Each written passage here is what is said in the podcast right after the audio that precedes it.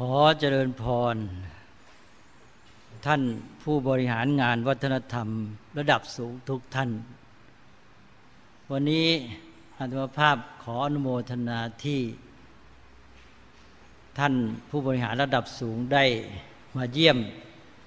ถึงวัดยาณเวศกวัน และพร้อมกันนี้ก็ต้องขอประธานอภัยด้วย ที่ว่าตามปกติ วิทยากรจะไปพูดหน้าที่ที่ประชุมของท่านผู้เข้า รับการอบรม แต่วันนี้กลายเป็นว่า ท่านทั้งหลายต้องเดินทางมาที่นี่ แต่ก็ถือเป็นการมาเยี่ยมวัดไปด้วยในตัว ตอนต้นนี้ก็อยากจะพูดถึงหัวข้อที่กำหนดให้พูดซะก่อน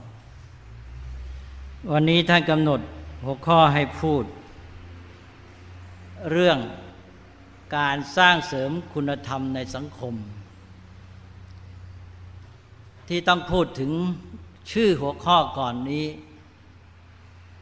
ไม่ใช่ว่าจะเป็นการมาต่อว่า เดี๋ยวจะเข้าใจผิดว่า ต่อว่าว่าตั้งหัวข้อเรื่องผิด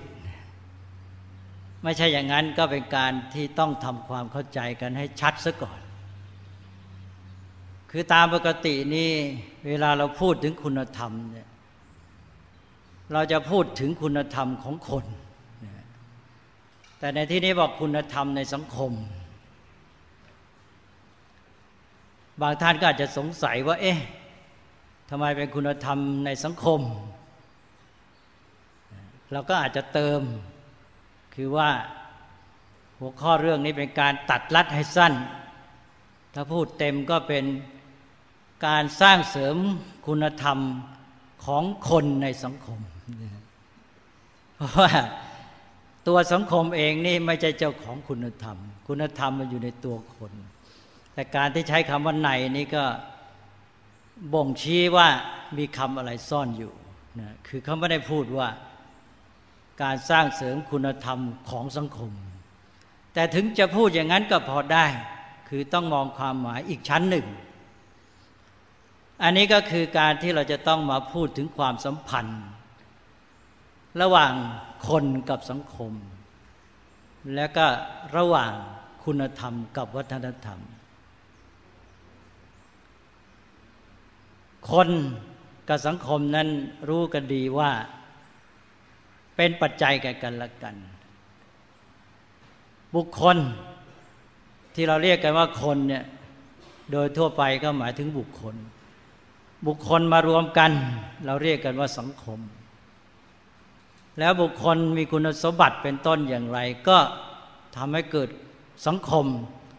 ที่มีคุณภาพเป็นต้นอย่างนั้น ในทางกลับกันสังคม เป็นอย่างไร ก็จะเป็นปัจจัยหล่อหลอมบุคคลที่อยู่ในสังคมนั้นไปด้วย ทีนี้เรื่องคุณธรรมนี้ก็เช่นเดียวกัน คุณธรรมนั้นเป็นคุณสมบัติอยู่ในตัวคน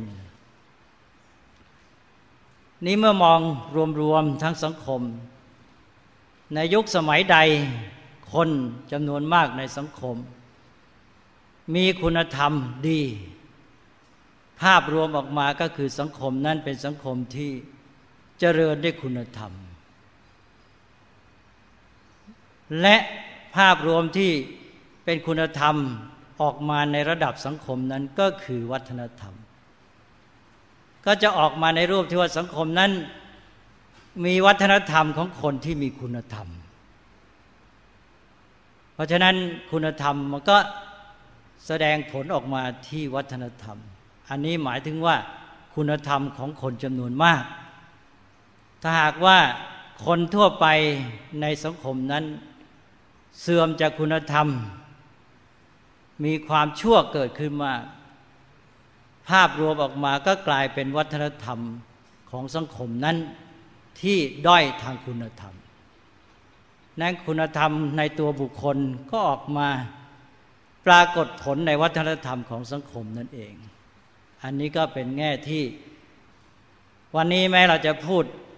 ในหัวข้อเรื่องชื่อสั้น ๆ ว่าการสร้างเสริมคุณธรรมในสังคม แต่ว่าตรงนี้เป็นการบ่งชี้ถึงความสัมพันธ์ว่าเราจะต้องพูดลงไปถึงตัวคน หมายความที่จะออกมาเป็นคุณธรรมในสังคมหรือเป็นวัฒนธรรมได้ก็ต้องเริ่มกันที่ตัวคนไปเลย นี่ก็เป็นแง่ที่หนึ่ง ก็เป็นการพูดถึงเรื่องความสัมพันธ์ เป็นปัจจัยแก่กัน ระหว่างบุคคลกับสังคม และก็ระหว่างคุณธรรมของบุคคล กับวัฒนธรรมของสังคมอันนี้เมื่อคนมีคุณธรรมกันทั่วไปมาก ปรากฏออกมาเป็นวัฒนธรรมของสังคมที่ดีเด่นในทางคุณธรรม ก็อย่างที่บอกแล้วว่าในทางกลับกัน ในทางสังคมด้านวัฒนธรรมก็ส่งผลกลับไปสู่คุณธรรมในบุคคล ถ้าวัฒนธรรมของสังคมนั้นดี ก็หวังได้ว่าบุคคลที่อยู่ที่เกิดมาในสังคมนั้น ก็มีโอกาสมากที่จะมีคุณธรรมดีด้วย หมายความวัฒนธรรมนี้จะช่วยหล่อหลอมให้คนมีคุณธรรม ในสภาพทั้งสองอย่างนี้ฟ้องซึ่งกันและกัน เอาแล้วนี่เป็นแง่ที่หนึ่ง นี้ต่อไป มองต่อไปเราก็จะเห็นว่า สิ่งที่จะมาเป็นปัจจัยแก่คุณธรรมในตัวคนนั้นไม่ใช่มีแต่วัฒนธรรมอย่างเดียว ยังมีอื่นอีกหลายอย่าง เดี๋ยวจะมองอยู่แค่วัฒนธรรม หรือแม้แต่ว่าสังคมทั้งหมด การที่คุณธรรมในตัวคนจะเป็นอย่างไรนั้น มิได้ขึ้นต่อวัฒนธรรมอย่างเดียวเท่านั้น อันนี้เป็นเรื่องที่ต้องแจกแจงมาก แต่ถ้าเราพูดสั้นๆเราก็พูดรวบรัดได้ว่า ในตัวคนนั้นปัจจัยที่จะทำให้เกิดคุณธรรมมีทั้งปัจจัยภายนอกและปัจจัยภายใน วัฒนธรรมนั้นจัดเข้าในฝ่ายปัจจัยภายนอกดังนั้นคนไม่จำเป็นจะต้องขึ้นต่อวัฒนธรรมอย่างเดียว แต่วัฒนธรรมมีส่วนอย่างมาก ในการที่จะทำให้คุณธรรมในตัวบุคคลเป็นอย่างไร อันนี้มองนี่กว้างกว่าไปแปลว่า ไม่ใช่วัฒนธรรมอย่างเดียว ที่จะเป็นปัจจัยกับคุณธรรมในคน แล้วในเวลาเดียวกัน วัฒนธรรมก็ไม่ได้มีแต่เรื่องคุณธรรมเท่านั้น วัฒนธรรมนั้นยังมีด้านอื่นอีกมากมาย เช่นวิทยาการความรู้ ศาสตร์ต่างๆแม้แต่วิทยาศาสตร์ก็ยังถือว่าอยู่ในวัฒนธรรม แต่หมายถึงตัวความรู้ความเจริญทางวิทยาการ เรื่องของวัตถุเครื่องใช้สอยอุปกรณ์เทคโนโลยี ก็เป็นเรื่องวัฒนธรรม เรื่องของดนตรี กีฬาบันเทิงอะไรต่าง ๆ ก็อยู่ในเรื่องของวัฒนธรรมเพราะในวัฒนธรรมก็ยังมีด้านอื่น ๆ ที่นอกจากคุณธรรมอีก แต่ทั้งหมดนั้น ทุกด้านของวัฒนธรรมที่กล่าวมานะมีผลต่อคุณธรรมของบุคคลได้ทั้งสิ้น ไม่ใช่วัฒนธรรมเฉพาะได้คุณธรรมอย่างเดียว วัฒนธรรมด้านอื่น สั่งความรู้วิทยาการต่าง ๆ ดนตรีกีฬาบันเทิงต่างๆนั้นมีผลตีกลับไปยังคุณธรรมในคนได้ทั้งหมดนะอันนี้เป็นเรื่องที่มองกว้างออกไป เอาละนี้เป็นขั้นที่สอง ต่อไปขั้นที่สาม มองกว้างออกไปอีก เวลาเราพูดถึงวัฒนธรรมนี่ เราจะพูดถึงวัฒนธรรมของสังคมนั้น วัฒนธรรมของสังคมนี้ สังคมในโลกนี้มีหลากหลาย มีภูมิหลังของตัวเอง มีประวัติศาสตร์เป็นมาต่าง ๆ กัน แล้วก็มีสิ่งที่เรียกว่า วัฒนธรรมที่ปรากฏอยู่ไม่เหมือนกัน แต่ละสังคมก็มีวัฒนธรรมของตนเอง เพราะฉะนั้นวัฒนธรรมก็หลากหลายแตกต่างกันไป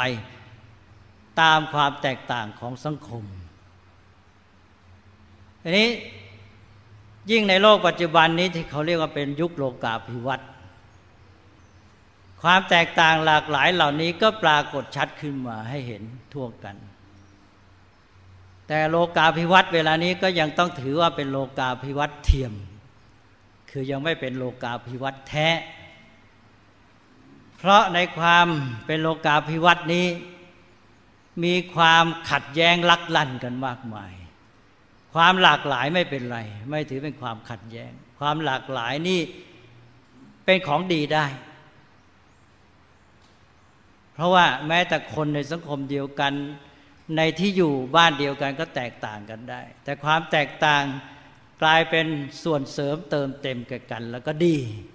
แต่ถ้าความแตกต่างใช้ไม่เป็นกลายเป็นความขัดแย้ง เวลานี้ปัญหาในโลกยุคโลกาภิวัตน์ก็คือความขัดแย้งมากมายพอเป็นโลกาภิวัตน์โลกเจริญถึงกัน เหมือนกับโลกเป็นหมู่บ้านเดียวอย่างที่ใครเคยพูด เป็นหมู่บ้านโลกเป็น global village แต่ว่ามันไม่มีความเป็นอันเดียวกัน มันไม่ประสานกลมกลืนกัน มันเต็มไปด้วยความขัดแย้ง และบางครั้งดูเหมือนว่าความขัดแย้งนี้จะทวีลุกลามมาก แล้วก็นอกจากความขัดแย้งในการอยู่ร่วมกันก็มีความลักลั่น เช่น ความแตกต่าง ความด้อยความเด่น ความเจริญ ความล้าหลัง ในทางเศรษฐกิจ ในทางวิชาการสังคมวัฒนธรรมอะไรต่าง ๆ เนี่ย อันนี้เป็นโลกาภิวัตที่ถือว่าเทียม ถ้าเป็นโลกาภิวัตแท้มันจะต้องมีความเป็นอันเดียวกันที่ทั่วถึงกันเพราะนั้นคำว่าโลกาภิวัตน์นี่ก็เป็นได้ทั้งความครอบคลุมและความครอบงำครอบคลุมอาจจะดีก็ได้ คืออะไรแต่อะไรมีก็ไปถึงทั่วกันหมด อย่างข่าวสารข้อมูลก็ครอบคลุมไปทั่ว แผ่ไป ทั่วถึงกัน แต่ว่าบางทีมันกลายเป็นครอบงำกันไป นั้นโลกาภิวัตก็เลยแปลได้ทั้งสองอย่าง เพราะศัพท์ในภาษาไทยให้ซะด้วย ในภาษาอังกฤษนั้นความหมายยังไม่เท่าภาษาไทย ภาษาอังกฤษ globalization ก็แค่แผ่ไปทั่วโลก แต่ภาษาไทยคำว่าโลกาภิวัตน์นี่แปลว่าครอบงำโลกโลกะอภิวัตอภิวัตนะนี่แปลว่าครอบงำไม่ใช่อภิวัตนะ ถ้าอภิวัตนะก็แปลว่าเจริญยิ่ง แต่นี่อภิวัตนะ อภิวัตนะ ก็แปลว่าเป็นไป แล้วก็อภิตัวนั้นแสดงถึงอำนาจเนี่ยก็ครอบงำเลย นี่เวลานี้ก็จะกลายไปว่า ถ้าถือตามนัยยะของศัพท์นี้ต้องดูว่าใครครอบงำใคร ในสภาพโลกาภิวัตน์แบบนี้ที่โลกมีสังคมหลากหลายมีวัฒนธรรมแตกต่างกันมากมายเนี่ย สังคมและวัฒนธรรมต่าง ๆ ก็ย่อมมีอิทธิพลต่อกัน ส่งผลต่อกัน ในความมีอิทธิพลต่อกันนี้ก็จะมีวัฒนธรรมที่แข็งและวัฒนธรรมที่อ่อน มีวัฒนธรรมที่เด่นวัฒนธรรมที่ด้อยวัฒนธรรมที่เจริญพัฒนาแล้ววัฒนธรรมที่ล้าหลัง มีวัฒนธรรมที่ รุกแล้วก็วัฒนธรรมฝ่ายรับ มีวัฒนธรรมที่เป็นฝ่ายนำและมีวัฒนธรรมที่เป็นฝ่ายตาม เราก็ดูได้เลยว่าเวลานี้เป็นอย่างไร อันนี้สภาพที่บ่งชี้ถึงการนำการตาม ก็นอกจากอิทธิพลต่างๆ อาจจะมองได้หลายอย่าง เช่น การเมืองเศรษฐกิจเป็นต้นแล้วเนี่ยก็มองดูที่ท่าที ของวัฒนธรรมและของสังคมนั้น เพราะวัฒนธรรมนี้เป็นวิถีชีวิตของคนในสังคมนั้น ๆ แล้วก็ถือกันว่าเป็นเอกลักษณ์ของสังคม เมื่อเป็นเอกลักษณ์สังคมที่รักตัวเอง เช่นเป็นประเทศชาติ ก็อยากจะรักษาความเป็นเอกภาพ ความเป็นอันหนึ่งอันเดียวกัน ลักษณะของตัวเองที่เรียกว่าเอกลักษณ์ไว้ เมื่อจะรักษาเอกลักษณ์ไว้ก็เลยมีการเน้นในการที่จะรักษาวัฒนธรรม ในการรักษาวัฒนธรรมนี้ก็มีลักษณะท่าทีที่ปรากฏออกมา เราจะเห็นว่าบางสังคมนั้นมีลักษณะท่าทีแบบเป็นวัฒนธรรมแบบปกป้องตัวเอง ถ้าวัฒนธรรมใดมีท่าทีแบบปกป้องตัวเอง ก็เป็นเครื่องบ่งชี้ว่าตัวเองนี้เป็นฝ่ายรับนะ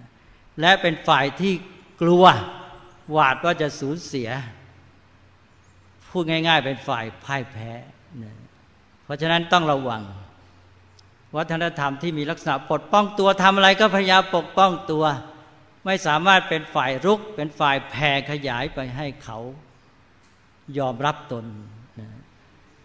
อีกอย่างหนึ่งนอกจากเป็นการปกป้องตัวเองก็จะมีอีกแบบหนึ่ง คือเป็นวัฒนธรรมแบบตามเรื่อยเปื่อยวัฒนธรรมที่ตามเรื่อยเปื่อย ก็หมายความว่าแทบจะไม่มีความเป็นตัวของตัวเอง ไม่มีความภูมิใจหรือไม่มีความรู้สึกว่าตัวเองมีอะไรดีที่จะรักษาเป็นต้น ก็ยอมรับหรือมองตัวเองด้อย แล้วก็คอยมองคอยตามว่าเขามีอะไรเข้ามาใหม่ ๆ ในกระแสก็คอยตามกระแสไป นี้ตามเรื่อยเปื่อยก็ตามเพียงด้วยความรู้สึกไม่ได้ตามด้วยความรู้จนกระทั่งว่าไปไปมามาความไม่รู้อยู่แต่ความรู้สึกนั้น ก็เลยไม่รู้จักแม้แต่กระแสที่ตัวเนี่ยเข้าไปถูกพัดพาอยู่ ตัวเข้าไปอยู่ในกระแสอะไรก็ไม่รู้จักกระแสนั้นมันเป็นยังไงมาจากไหนต้นทางเป็นยังไงไม่รู้จักทั้งนั้นนะก็มีแต่อะไรมันเด่นมันปรากฏขึ้นมาในกระแสก็รับมันไป ก็ชื่นชมไปตามนะคนในสังคมแบบนี้ไปไปมามาจะถึงขั้นที่ว่า ไม่มีเรื่องอะไร ไม่มีอะไรจะทำ ใครมองไม่เห็นอะไรที่เป็นการสร้างสรรค์ที่ตัวเองจะต้องทำมองไม่รู้จักภาระของตัวเอง เพราะมนุษย์จะเป็นบุคคลหรือเป็นสังคมก็ตามย่อมมีภาระในการสร้างสรรค์รับผิดชอบทั้งสิ้น แต่สังคมที่ไปตามเลื่อยเปื่อยก็เหมือนกับว่าได้ของสำเร็จมา ตัวเองก็ไม่มีภาระไม่มองไม่เห็นว่าตัวเองจะต้องทำงานทำการสร้างสรรค์มีภาระอะไร ก็มองคอยรอตามไป บางทีก็ เป็นเศษของของเขาทิ้งบ้างจากไอ้ต้นทางนั้นมาก็ตื่นไปไม่ได้รู้เรื่องของเขาแท้จริง และอย่างที่ว่าก็คือว่าไม่มีอะไรจะทำปรากฏการณ์ในสังคมไทยปัจจุบันนี้จะเป็นอย่างนั้นหรือเปล่าก็เป็นเรื่องที่น่าพิจารณา แม้แต่เรื่องที่เห็นกันอยู่เป็นข่าวปัจจุบันเนี่ยเรื่องเด็กวัยรุ่นเป็นอย่างนั้นอย่างนี้อะไรกันเนี่ย ในแง่หนึ่งเราอาจจะมองได้ว่า แกไม่มีเรื่องอะไร ที่จะทำให้ตัวแกสนใจแกไม่มีเรื่องอะไรที่น่าทำที่จะสนใจแล้วก็ไม่มีอะไรอื่นที่จะทำให้คนอื่นสนใจแกนอกจากมาดูหมกมุ่นกับเรื่องตัวเองเรื่องคับแคบภายในเรื่องที่มันไม่กว้างไม่ไกล มันมองได้แค่นี้นะ คือคนเรามันก็ต้องมีอะไรทำทีนี้มันไม่มีอะไรมองไม่เห็นอะไรที่น่าสนใจจะทำมันมองไม่เห็นอะไรอื่นที่น่าสนใจที่ตัวเองสนใจจะทำแล้วก็ มองไม่เห็นอะไรอื่น ที่ตัวเองจะทำให้คนอื่นนมาสนใจตัวเอง เพราะว่าคนนี้ก็เขาก็พยายามทำให้สนใจตัวเขา ทั้งสองประการเนี่ยมันก็ทำให้ทำอะไรต่าง ๆ ไอ้ที่เท่าที่มันมองเห็นแคบๆอันนั้นสังคมในการแก้ปัญหานั้นจะต้องมีอะไรให้คนทำแล้วสังคมที่มองกว้างมองไกลเป็นมีความรู้ความเห็นความเข้าใจทันต่อสถานการณ์มันจะเห็นภารกิจของตัวเองของชีวิตของสังคมที่เราจะต้องทำแล้วมันจะสนใจนั้นการแก้ปัญหาอย่างหนึ่งก็คือการแก้ปัญหาโดยไม่ต้องแก้ เคยพูดบ่อยๆ การแก้ปัญหาที่โมแก้กันอยู่เนี่ย โดยมากมันจะจมลงไปจมลงไป คือปัญหามันก็หนักข่ายตัวเองก็แก้ไป แก้เก่งไปบางครั้ง แต่เดี๋ยวปัญหามันก็มาอีก การแก้ปัญหาที่แท้นั้นมันเป็นการแก้ปัญหาโดยไม่ต้องแก้การแก้ปัญหาโดยแก้มันก็ต้องทำไปด้วยแต่การแก้ปัญหาโดยไม่ต้องแก้ก็คือมีอะไรที่เป็นการสร้างสรรค์ให้คนทำเมื่อคนมีเรื่องต้องทำที่เป็นการสร้างสรรค์ มันน่าสนใจ มันน่าภูมิใจเป็นต้น เขาเกิดความรักความพอใจภูมิใจเป็นต้น แล้วเขาอยากจะทำตอนนี้ไปทำอันนั้นแหละ เขาลืมเองไอ้ปัญหามันก็หายไปเนี่ยเหมือนอย่างเด็กในโรงเรียนเนี่ยถ้ามันไม่มีอะไรจะทำที่มองหน้ากันไปกันมา มันก็เหมือนเกยบ่อยเปรียบเทียบบ่อยๆเหมือนไก่ในเข่งอะมันไม่มีที่จะไปมันมองกันไปมองกันมามันก็ขัด ตาขัดใจกันก็ตีกันจิกกันอยู่ในเข่งนั่นแหละแต่ทีนี้ถ้ามันอยู่ในที่กว้างๆมันมองออกไปมีเรื่องอะไรจะทมันก็หันไปสนใจสิ่งที่จะทำเพราะสิ่งที่จะทำมันต้องการเรียวแรงเยอะมันก็มาร่วมมือกันมันกลายไปว่ามันมีเป้าหมายร่วมกัน จะเป็นงานที่ต้องทำร่วมกัน หรือจุดหมายกว้างไกลมองออกไปข้างนอก อย่างคนเราเนี่ย เราอยู่กันห้าสิบคนนี่เรามีจุดหมายไกลๆ เรามองไปข้างหน้า ตาเราไม่ไปรวมที่จุดหมายเดียวกัน เราเป็นอันหนึ่งอันเดียวกัน แต่ถ้าตาห้าสิบนั้นมามองกันละกันเมื่อไรเกิดเรื่องทันทีเนี่ยนี่เด็กคนไทยเราเวลานี้มันเป็นปัญหา มันไม่มีอะไรเป็นจุดหมายที่จะมองไกลที่จะให้สายตามารวมกันเนี่ยมันก็หันมามองกันแล้วมันก็ขัดใจกันขัดตากันตีกันอะไรต่ออะไรไป มันไม่มีอะไรจะสนใจ นี่แหละเป็นปัญหาสังคมเป็นอย่างนี้หรือเปล่าก็ขอให้ดู แล้วถ้าจะแก้ปัญหากันจริง ๆจังปัญหาอะไรที่เป็นเรื่องสร้างสรรค์ให้ทำเมื่อเขาสร้างสรรค์กันอยู่ เขาจะใจหมกมุ่น เขาจะเอาใจจดจิตจดจ่ออยู่กับเรื่องที่ทำเนี่ยจนกระทั่งเขาลืมไอ้เรื่องที่จะเป็นปัญหามันหายไปเอง การแก้ปัญหาอย่างนี้ที่เป็นการแก้ปัญหาที่แท้จริง ส่วนการแก้ปัญหา โดยแก้ปัญหานั้นเป็นการแก้ปัญหาแบบปลีกย่อย คือเป็นเรื่องที่ต้องทำไปด้วย แต่การแก้ปัญหาที่แท้ต้องทำด้วยการสร้างสรรค์ อันนี้ก็เป็นเรื่องของสังคมที่อยู่ในโลกเอาแล้วก็มองกว้างออกไป ทีนี้ก็ขอย้อนกลับมาดูที่การสร้างเสริมคุณธรรมในสังคมที่ว่าเมื่อกี้พอเราพูดถึงการสร้างสรรค์คุณธรรมในสังคมเมื่อกี้ก็บอกแล้ว บอกว่าก็ต้องมาสร้างคุณธรรมนที่ตัวคนไปสร้างที่สังคมมันก็มองไม่ออกมันเป็นภาพเฉยๆมันไม่มีตัวมีตนหรอกดังนั้นก็ต้องมาสร้างคุณธรรมขึ้นที่ตัวคนนี่จะสร้างคุณธรรมที่ตัวคนเนี่ยมันก็ต้องสร้างโดยสัมพันธ์กับองค์ประกอบปัจจัยที่กล่าวมาทุกระดับทั้งสามที่กล่าวมาข้างต้นหมดเลย ไม่ใช่ว่าจะสร้างคุณธรรมในตัวคนไปโดดเดี่ยวนะเพราะว่าที่กล่าวมาทั้งสามขั้นนั้นน่ะมันเป็นปัจจัยแวดล้อมที่ส่งผลมาที่ตัวคนและต่อคุณธรรมของคนทั้งสิ้นอ้าวทีนี้เราทำความเข้าใจกันอย่างนี้ก็หันมาดูที่ตัวคน นี่พอมาดูที่ตัวคนก็อีกแหละ เราก็บอกว่าคุณธรรมนั้นเป็นเพียงส่วนหนึ่งของชีวิตคน คุณธรรมไม่ใช่ทั้งหมดของชีวิตคน อันนี้ด้านอื่นๆของชีวิตมันยังมีหลายอย่างนี่ แล้วด้านอื่นๆของชีวิตนั้นมันก็สัมพันธ์กับคุณธรรมนี้ เป็นปฏิสัมพันธ์ สัมพันธ์ต่อกันก็หมายความว่าส่งผลต่อกัน คือคุณธรรมก็ส่งผลต่อชีวิตด้านอื่นของบุคคล แล้วด้านอื่นๆ ส่วนอื่นๆของชีวิตของบุคคลนั้นก็ส่งผลต่อคุณธรรมของเขาจะทำให้เสื่อมหรือให้เจริญด้วย เพราะนั้นเราก็จะต้องสร้างเสริมคุณธรรมนี้ โดยตระหนักรู้และทำร่วมกันไปกับด้านอื่นๆของชีวิต ไม่ใช่แยกทำเฉพาะคุณธรรมอย่างเดียว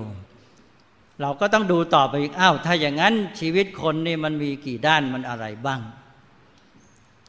ถ้าดูออกไปก็ไม่ยากเอาหลักง่าย ๆ หลักนี่มีหลายหลักหลักง่ายที่สุดนี่ เป็นหลักที่เห็นกันชัดๆเลย ชีวิตคนนี่ท่านให้แบ่งเป็นสามด้าน ด้านที่หนึ่งนี่นี่ก็เราเราเราเอาตัวคนเป็นหลัก ด้านที่หนึ่งคือความสัมพันธ์กับสิ่งแวดล้อม ภาษาพระเรียกว่าความสัมพันธ์กับโลกโลกนี้สิ่งแวดล้อมในโลกนี่ก็แบ่งเป็นสองฝ่าย สิ่งแวดล้อมหรือโลกฝ่ายหนึ่งก็คือโลกมนุษย์ โลกมนุษย์ก็คือสังคมนี่แหละ โลกมนุษย์นี่ทุกคนต้องสัมพันธ์เกี่ยวข้อง โดยเฉพาะเรียกตามฝรั่งเราบอกว่ามนุษย์นี่เป็นสัตว์สังคมก็อย่างนี้ก็ชัดเลยเราก็ต้องเกี่ยวข้องกับสังคม อีกด้านหนึ่งก็คือโลกของธรรมชาติ สิ่งแวดล้อมด้านธรรมชาติเราก็ต้องเกี่ยวข้อง นี่อันที่หนึ่งด้านความสัมพันธ์กับสิ่งแวดล้อมหรือความสัมพันธ์กับโลก ซึ่งต้องแบ่งเป็นสองด้าน อันนี้ต้องสำคัญมากต้องแบ่งได้ คือสิ่งแวดล้อมหรือโลกนี้ต้องแบ่งเป็นสองฝ่าย ฝ่ายสังคมกับฝ่ายธรรมชาติ หรือฝ่ายกายภาพก็ได้กับฝ่ายสังคม ต่อไปลึกลงไปกับความสัมพันธ์กับสิ่งแวดล้อม ในการที่จะมาสัมพันธ์กับสิ่งแวดล้อมนั้นเขาสัมพันธ์อย่างไร การสัมพันธ์นี่ก่อนที่จะไปถึงแดนที่สองจะพูดถึงความสัมพันธ์อีกทีหนึ่งก่อน ที่ว่าสัมพันธ์กับโลก สองด้านด้านสังคมกับด้านกายภาพเนี่ยไอตัวที่ไปสัมพันธ์ วิธีสัมพันธ์เนี่ยเครื่องติดต่อในการสัมพันธ์ของมนุษย์เนี่ยมันมีสองประเภทด้วย จะต้องทำความเข้าใจคนนี้ก่อนหนึ่งเป็นแดนรับรู้ เป็นด้านรับรู้ เรารับรู้ด้วยตาเห็นหูฟังเป็นต้นเนี่ย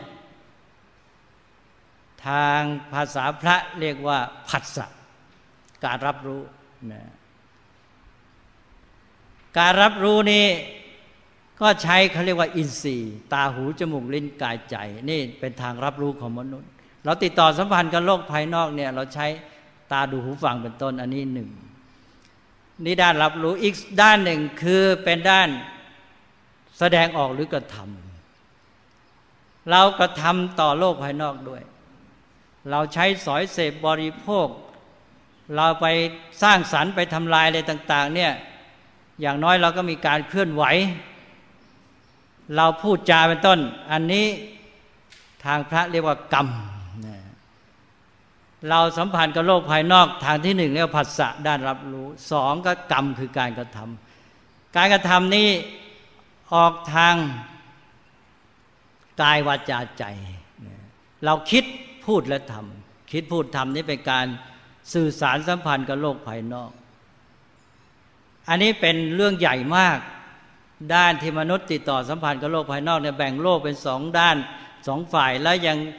วิธีการสัมพันธ์ของมนุษย์ยังมีสองแบบ คือแบบรับรู้กับแบบที่แสดงออกหรือกระทำต่อสิ่งเหล่านั้น อันนี้เป็นเรื่องใหญ่ ทีนี้ต่อไปเขาจะเข้าสู่ด้านที่สองของชีวิต ด้านที่สองของชีวิตที่เรามามีความสัมพันธ์กับโลกภายนอก จะโดยการรับรู้ก็ดี เราจะดูจะฟังอะไร เราจะดูจะรับอย่างไรนะจะได้ผลอย่างไรแก่การสัมผัส แก่ชีวิตของเราเนี่ยเช่นได้ความรู้หรือไม่ หรือได้ความลุ่มหลงเพลิดเพลินตื่นเต้นอะไรนี้เป็นต้น มันอยู่ที่อะไร ตอนนี้แหละ แดนที่สองก็มา ตัวสำคัญที่มันจะมาแสดงต่อกับไอ้การสัมพันธ์กับโลกภายนอก จะโดยทางผัสสะรับรู้ก็ดี โดยการกระทำกรรมก็ดีเนี่ยก็คือเจตนา เจตจำนง มนุษย์มีเจตจำนงไม่ฉะนั้นการเคลื่อนไหวของเขาก็จะเหมือนกับใบไม้กิ่งไม้แห้งหักล่วงลงมาอะไรแต่อะไรซึ่งไม่มีเจตนา แต่การกระทำของมนุษย์แม้แต่ดูฟังเขามีเจตนา มีเจตจำนง จะดูอะไรดูอย่างไร ดังนั้นนี่เป็นสิ่งสำคัญ ไอ้ตัวนี้มันมาจากไหนมาจากใจ นี่แหละเป็นตัวเชื่อมสำคัญเลยเจตนาหรือเจตจำนง เป็นตัวต่อออกมาสู่ความสัมพันธ์กับโลกภายนอก จะทำอะไรจะพูดจายังไงก็มาจากเจตนาเจตจำนง เจ้าเจตนานี้ก็เป็นตัวส่อแสดงถึงแดนใหญ่ที่อยู่ข้างในคือแดนของจิตใจ แดนของจิตใจนี้เป็นเรื่องใหญ่มาก แดนจิตใจก็มีที่เรากำลังพูดกันเรื่องคุณธรรมก็อยู่ในใจนี้ด้วย ซึ่งตรงข้ามกับความชั่วบางทีเราเรียกว่าพวกกิเลสพวกบาปพวกอกุศล ทางดีก็เรียกบุญเรื่องกุศล พวกคุณธรรมความดีอะไรต่าง ๆ เหล่านี้ก็เป็นเรื่องของคุณภาพคุณสมบัติที่อยู่ในจิตใจ แต่นอกเหนือจากนั้นมันยังมีความสุขความทุกข์ก็เป็นเรื่องใหญ่ ความขุ่นโมความเศร้าหมองความเครียด ความกระวนกระวาย ความชื่นบานผ่องใสร่าเริงอะไรต่าง ๆ เหล่านี้ อันนี้เป็นคุณสมบัติทางด้านจิตใจ ซึ่งจะมาแสดงออกทางด้านเจตจำนงมาสู่การสัมพันธ์กับโลก เช่นว่าเขาทุกข์ถ้าคนในใจมีความทุกข์ เขาจะมีเจตนาออกมาเพื่อหนึ่ง หนีจากความทุกข์นั้นหาทางหนีจากความทุกข์สองระบายทุกข์เป็นต้นหรือว่าหาความสุขเนี่ยเจตนาที่จะหาความสุข หนีความทุกข์ระบายทุกข์เป็นต้นเนี่ยถ้ามีสุขมันสามารถมีเจตนาอันหนึ่งด้วย คือเจตนาที่จะระบายสุข หรือเผื่อแผ่สุข เพราะฉะนั้น ตรงนี้เป็นจุดสำคัญว่าเจตนามันจะออกในรูปไหน มันจะไปนำเจ้าพฤติกรรมนะไอ้คำว่ากรรมนี่บางทีเราก็เรียกว่าพฤติกรรม แต่พฤติกรรมนี่บางทีมันไม่ครบ เพราะว่ากรรมในที่นี้ท่านหมายถึงทั้งความคิดคำพูดการพูดการกระทำอันนี้เจตนานี่มันจะมาออกทางตาดูหูฟัง เด็กจะไปดูอะไร อยากจะไปฟังอะไร เด็กจะไปทำอะไรเคลื่อนไหว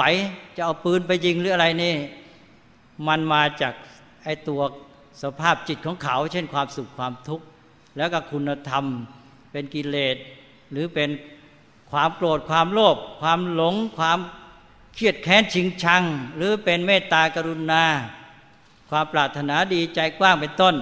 อันนี้ก็อยู่ที่ว่าเป็นด้านไหน คุณสมบัติในใจเหล่านี้เป็นตัวปรุงแต่งเจตนาหรือเจตจำนงนั้น เพราะนั้นเราก็จะต้องเข้าไปสู่แดนของจิตใจตรงนี้แหละ แดนจิตใจก็มีเรื่องใหญ่ก็หนึ่งที่บอกไปแล้วคือหนึ่งคุณธรรม ซึ่งตรงข้ามกับด้านของบาปธรรมความชั่วร้าย ก็ฝ่ายดีมีเมตตากรุณามุทิตาอเบกขา มีความกตัญญูกตเวที มีความเคารพ มีความเผื่อแผ่ เสียสละอะไรก็ว่าไปนี่ด้านหนึ่ง แล้วก็เรื่องของสมรรถภาพจิตใจ ความเข้มแข็ง ความเพียรความอดทนเนี่ยความรับผิดชอบ ความมีวินัยบังคับตนเองได้ ความมีสติ ความมีสมาธิจิตใจแน่วแน่ อยู่กับสิ่งที่ต้องการได้ตามปรารถนาสงบมั่นคง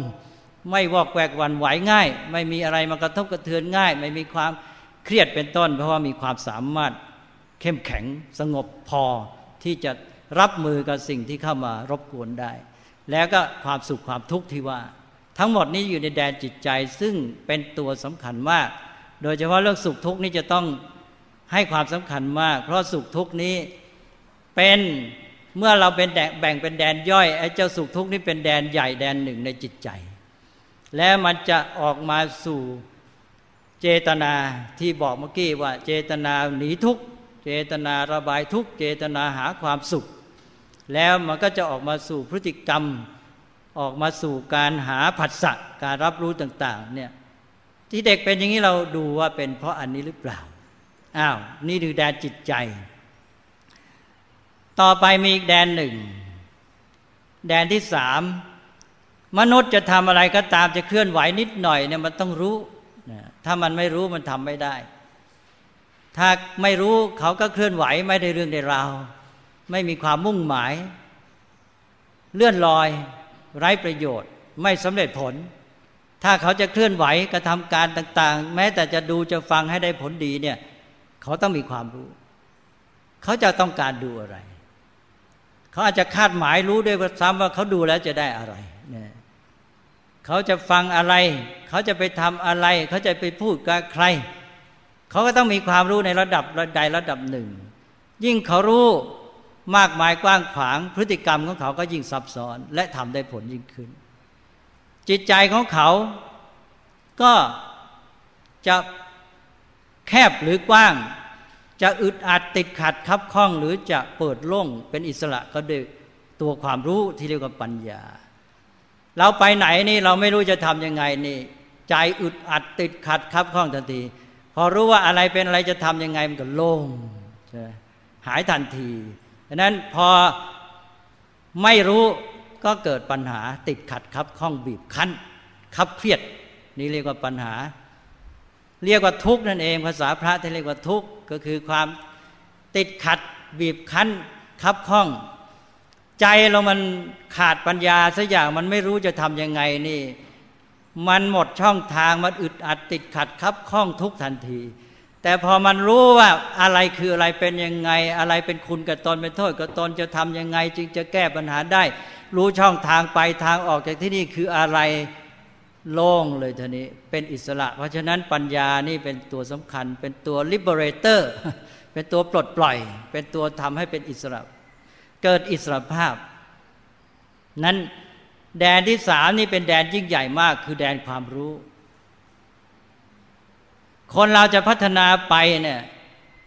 ตัวรู้จะต้องพัฒนาไปเสมอ และการที่เรามีอินทรีย์มานี่ก็เพื่อจะมาช่วยในการพัฒนาปัญญาความรู้นี่แหละ เราจะได้รู้เข้าใจโลกภายนอกอะไรเป็นอะไรเป็นอย่างไร แล้วถ้าเรารู้จักใช้อินทรีย์เราจะสามารถ เกิดความรู้อย่างเข้าไปในสิ่งต่างๆ ได้สามารถแก้ปัญหาได้สามารถเอาสิ่งต่างๆ มาทำประโยชน์สนองความต้องการของเราได้ดังนั้นตรงนี้ที่เป็นตัวสำคัญดังนั้นตัวรู้คือปัญญานี้เป็นแดนยิ่งใหญ่มากแดนที่สามเป็นตัวที่ส่องสว่าง บอกทางให้ ขยายช่องทาง มันแคบอยู่ก็เปิดช่องทางให้กว้าง คนรู้เท่าไรทางมันยิ่งกว้างเท่านั้น แล้วปลดปล่อยให้เป็นอิสระนะแล้วเป็นตัวปรับแก้ พฤติกรรมนี้ทำไม่สำเร็จทำไปงี้ไม่ได้ผลไอ้ปัญญามาก็มาปรับแก้พฤติกรรมนั้น จิตใจมันไม่ดีนะพอมีปัญญารู้รู้มันรู้หลายขั้นนี่ปัญญามันมีไปถึงทุกขั้น มันไม่ใช่แค่รู้วิชาธรรมหาเลี้ยงชีพไม่ใช่แค่รู้เหตุรู้ผล มันรู้ถึงความจริงของโลกชีวิตของธรรมชาติ เข้าถึงชีวิต ความจริงของโลกและชีวิตตามธรรมชาติอะไร ถ้าเรียกว่ารู้เท่าทันสังขาร มันเปลี่ยนท่าทีของจิตใจใหม่เลย มันปลดปล่อยจิตใจเป็นอิสระได้นะหมดความทุกข์ได้เลยนะวางท่าทีต่อสิ่งต่างๆ ได้ถูกต้องหมด เพราะฉะนั้นไอ้ปัญญานี่เป็นตัวสำคัญที่สุดเลย เป็นตัวที่มาเป็นตัวคุมยอด ก็สามแดนนี่หรือสามด้านเนี่ยของชีวิตมนุษย์เนี่ยมันไปด้วยกันตลอดเวลา ด้านที่หนึ่งสัมพันธ์กับโลกภายนอก เราทั้งหามาสนองความต้องการแก่ตัวเราและทางด้านที่สนองความต้องการในการที่เราจะเสพบริโภคเป็นต้น อันนี้เราจะหาความสุข เราก็สนองความต้องการของเราด้วยการทำพฤติกรรม เพราะฉะนั้นพฤติกรรมนี่ก็เป็นตัวสนองความต้องการของจิตใจ จิตใจอยากจะหายทุกข์อยากจะมีความสุขก็ใช้พฤติกรรมนั้นเป็นทางของการสนอง ปัญญาต้องการหาความรู้ก็ใช้พฤติกรรม ไปหาความรู้รู้จักพูดจักจาฝึกพูดจาให้เก่งก็หาความรู้ได้ดี รู้จักเคลื่อนไหวรู้จักแยกแยะใช้มือเป็นอะไรต่าง ๆ เหล่านี้ก็สามารถที่จะค้นคว้าวิเคราะห์สิ่งต่าง ๆ หาความรู้ฝึกปรือในการเกิดทักษะความเชี่ยวชาญชำนาญงาน ปัญญาก็เกิดจากการใช้พฤติกรรมเป็น แล้วจิตใจก็ใช้พฤติกรรมเป็นทางสนอง แล้วพฤติกรรมก็ต้องอาศัยว่าตัวเจตนาจากจิตใจเป็นตัวบังคับมัน แล้วปัญญาก็เป็นตัวที่จะเปิดทางให้มัน ว่ามันจะทำได้แค่ไหนเพียงไรก็ปรับแก้ให้มันได้ผลดียิ่งขึ้นจะตกลงไอ้แล้วปัญญามันจะได้ความรู้ขึ้นมา มันก็ต้องอาศัยจิตใจมีความต้องการ เช่นอยากรู้นะอยากได้ความดีงาม นะอยากจะไปสู่สิ่งที่ดีงามสูงขึ้นไป อยากจะประสบความสำเร็จ มันก็ต้องหาทางทำให้ไอ้เจ้าปัญญาไอ้เมื่อจิตใจมันมีความต้องการงี้มีความเพียรพยายามมีความเพียรมีความอดทนมีความเข้มแข็งไอ้ปัญญามันก็เดินหน้ามันก็พัฒนาได้ถ้าไอ้เจ้าจิตใจมันเกียดคร้านไม่มีความต้องการมันก็หมด มันก็ห่อเหี่ยว มันก็เฉย ไม่เอาเรื่องเอาราวปัญญาก็พัฒนาไม่ได้ เพราะฉะนั้นไอ้เจ้าปัญญา ก็ต้องอาศัยจิตใจจิตใจมีสมาธิดี มีจิตใจสงบมั่นคงแน่วแน่ อะไรรบกวนไม่ได้มีความไม่ฟอกแวกไม่ฟุ้งซ่านเลยเนี่ยจะนั่งอ่านหนังสือว่าฉันจะอ่านหนังสือของฉันแล้วใครจะเดินมาใครจะส่งเสียงจะร้องเพลงอะไร ฉันก็ไม่ได้ยินเท่านั้นฉันอ่านหนังสือฉันได้หมดถ้ามีสมาธิอย่างนี้ปัญญามันก็จเจริญดีอันนั้นไอ้เจ้าปัญญาก็ต้องอาศัยจิตเนี่ย เป็นตัวทำงานในการที่จะพัฒนาตัวมัน นั้นสามด้านของชีวิตเนี่ยอาศัยซึ่งกันและกัน คือด้านความสัมพันธ์กับโลกภายนอก ทางผัสสะการรับรู้ทางตาหูจมูกลิ้นกายใจ แล้วก็ทางพฤติกรรมหรือกรรม คือการกระทำทางการคิดการพูดการทำแล้วก็สัมพันธ์ทั้งกับโลกสังคมมนุษย์ แล้วก็โลกธรรมชาติ สิ่งแวดล้อมทางกายภาพทั้งหมด แล้วก็แดน จิตใจเป็นตัวคุมเป็นตัวที่จะออกมาปรากฏโดยเจตนา เจตนาเป็นตัวต่อมาสู่ อินทรีย์และพฤติกรรม แล้วก็มีปัญญาเป็นตัวคุมตัวส่องทางชี้อะไรต่างๆเนี่ยมันเดินกันไปตลอดเวลา แล้วจะสามอันนี้เป็นปัจจัยแก่กันและกันนี่คือการดำเนินชีวิตของมนุษย์ที่เป็นอยู่ทุกขณะ ถ้าเข้าใจสามแดนนี้จะเข้าใจชีวิตของตน และถ้าวิเคราะห์ออกไปอีกทีหนึ่ง เราก็จะเห็นว่าในการสัมพันธ์กับโลกหรือสิ่งแวดล้อมนั้นมนุษย์เราเนี่ยที่เป็นคนคนคนหนึ่งเนี่ย เราก็แยกได้เป็นสองอย่างเหมือนกันนะที่บอกเมื่อกี้ว่าเราสัมพันธ์กับสิ่งแวดล้อมด้านสังคม แล้วก็สิ่งแวดล้อมด้านธรรมชาติ เพราะว่าตัวเราเองนะ่ะมันมีสองด้านอยู่ในตัว คนเราเนี่ยด้านหนึ่งมันเป็นชีวิต ชีวิตของเรานี่เป็นธรรมชาติ เป็นส่วนหนึ่งในธรรมชาติ เป็นไปตามกฎธรรมชาติ เกิดแก่เจ็บตายไปตามธรรมชาติ มีระบบการไหลเวียนของโลหิต มีระบบการหายใจ มีระบบการย่อยอาหารอะไรเป็นต้นเนี่ยทั้งหมดเนี่ยเป็นไปตามธรรมชาติและกฎธรรมชาติ นี่เป็นชีวิตนี่คือด้านหนึ่งของเรา ซึ่งสัมพันธ์โดยตรงกับธรรมชาติ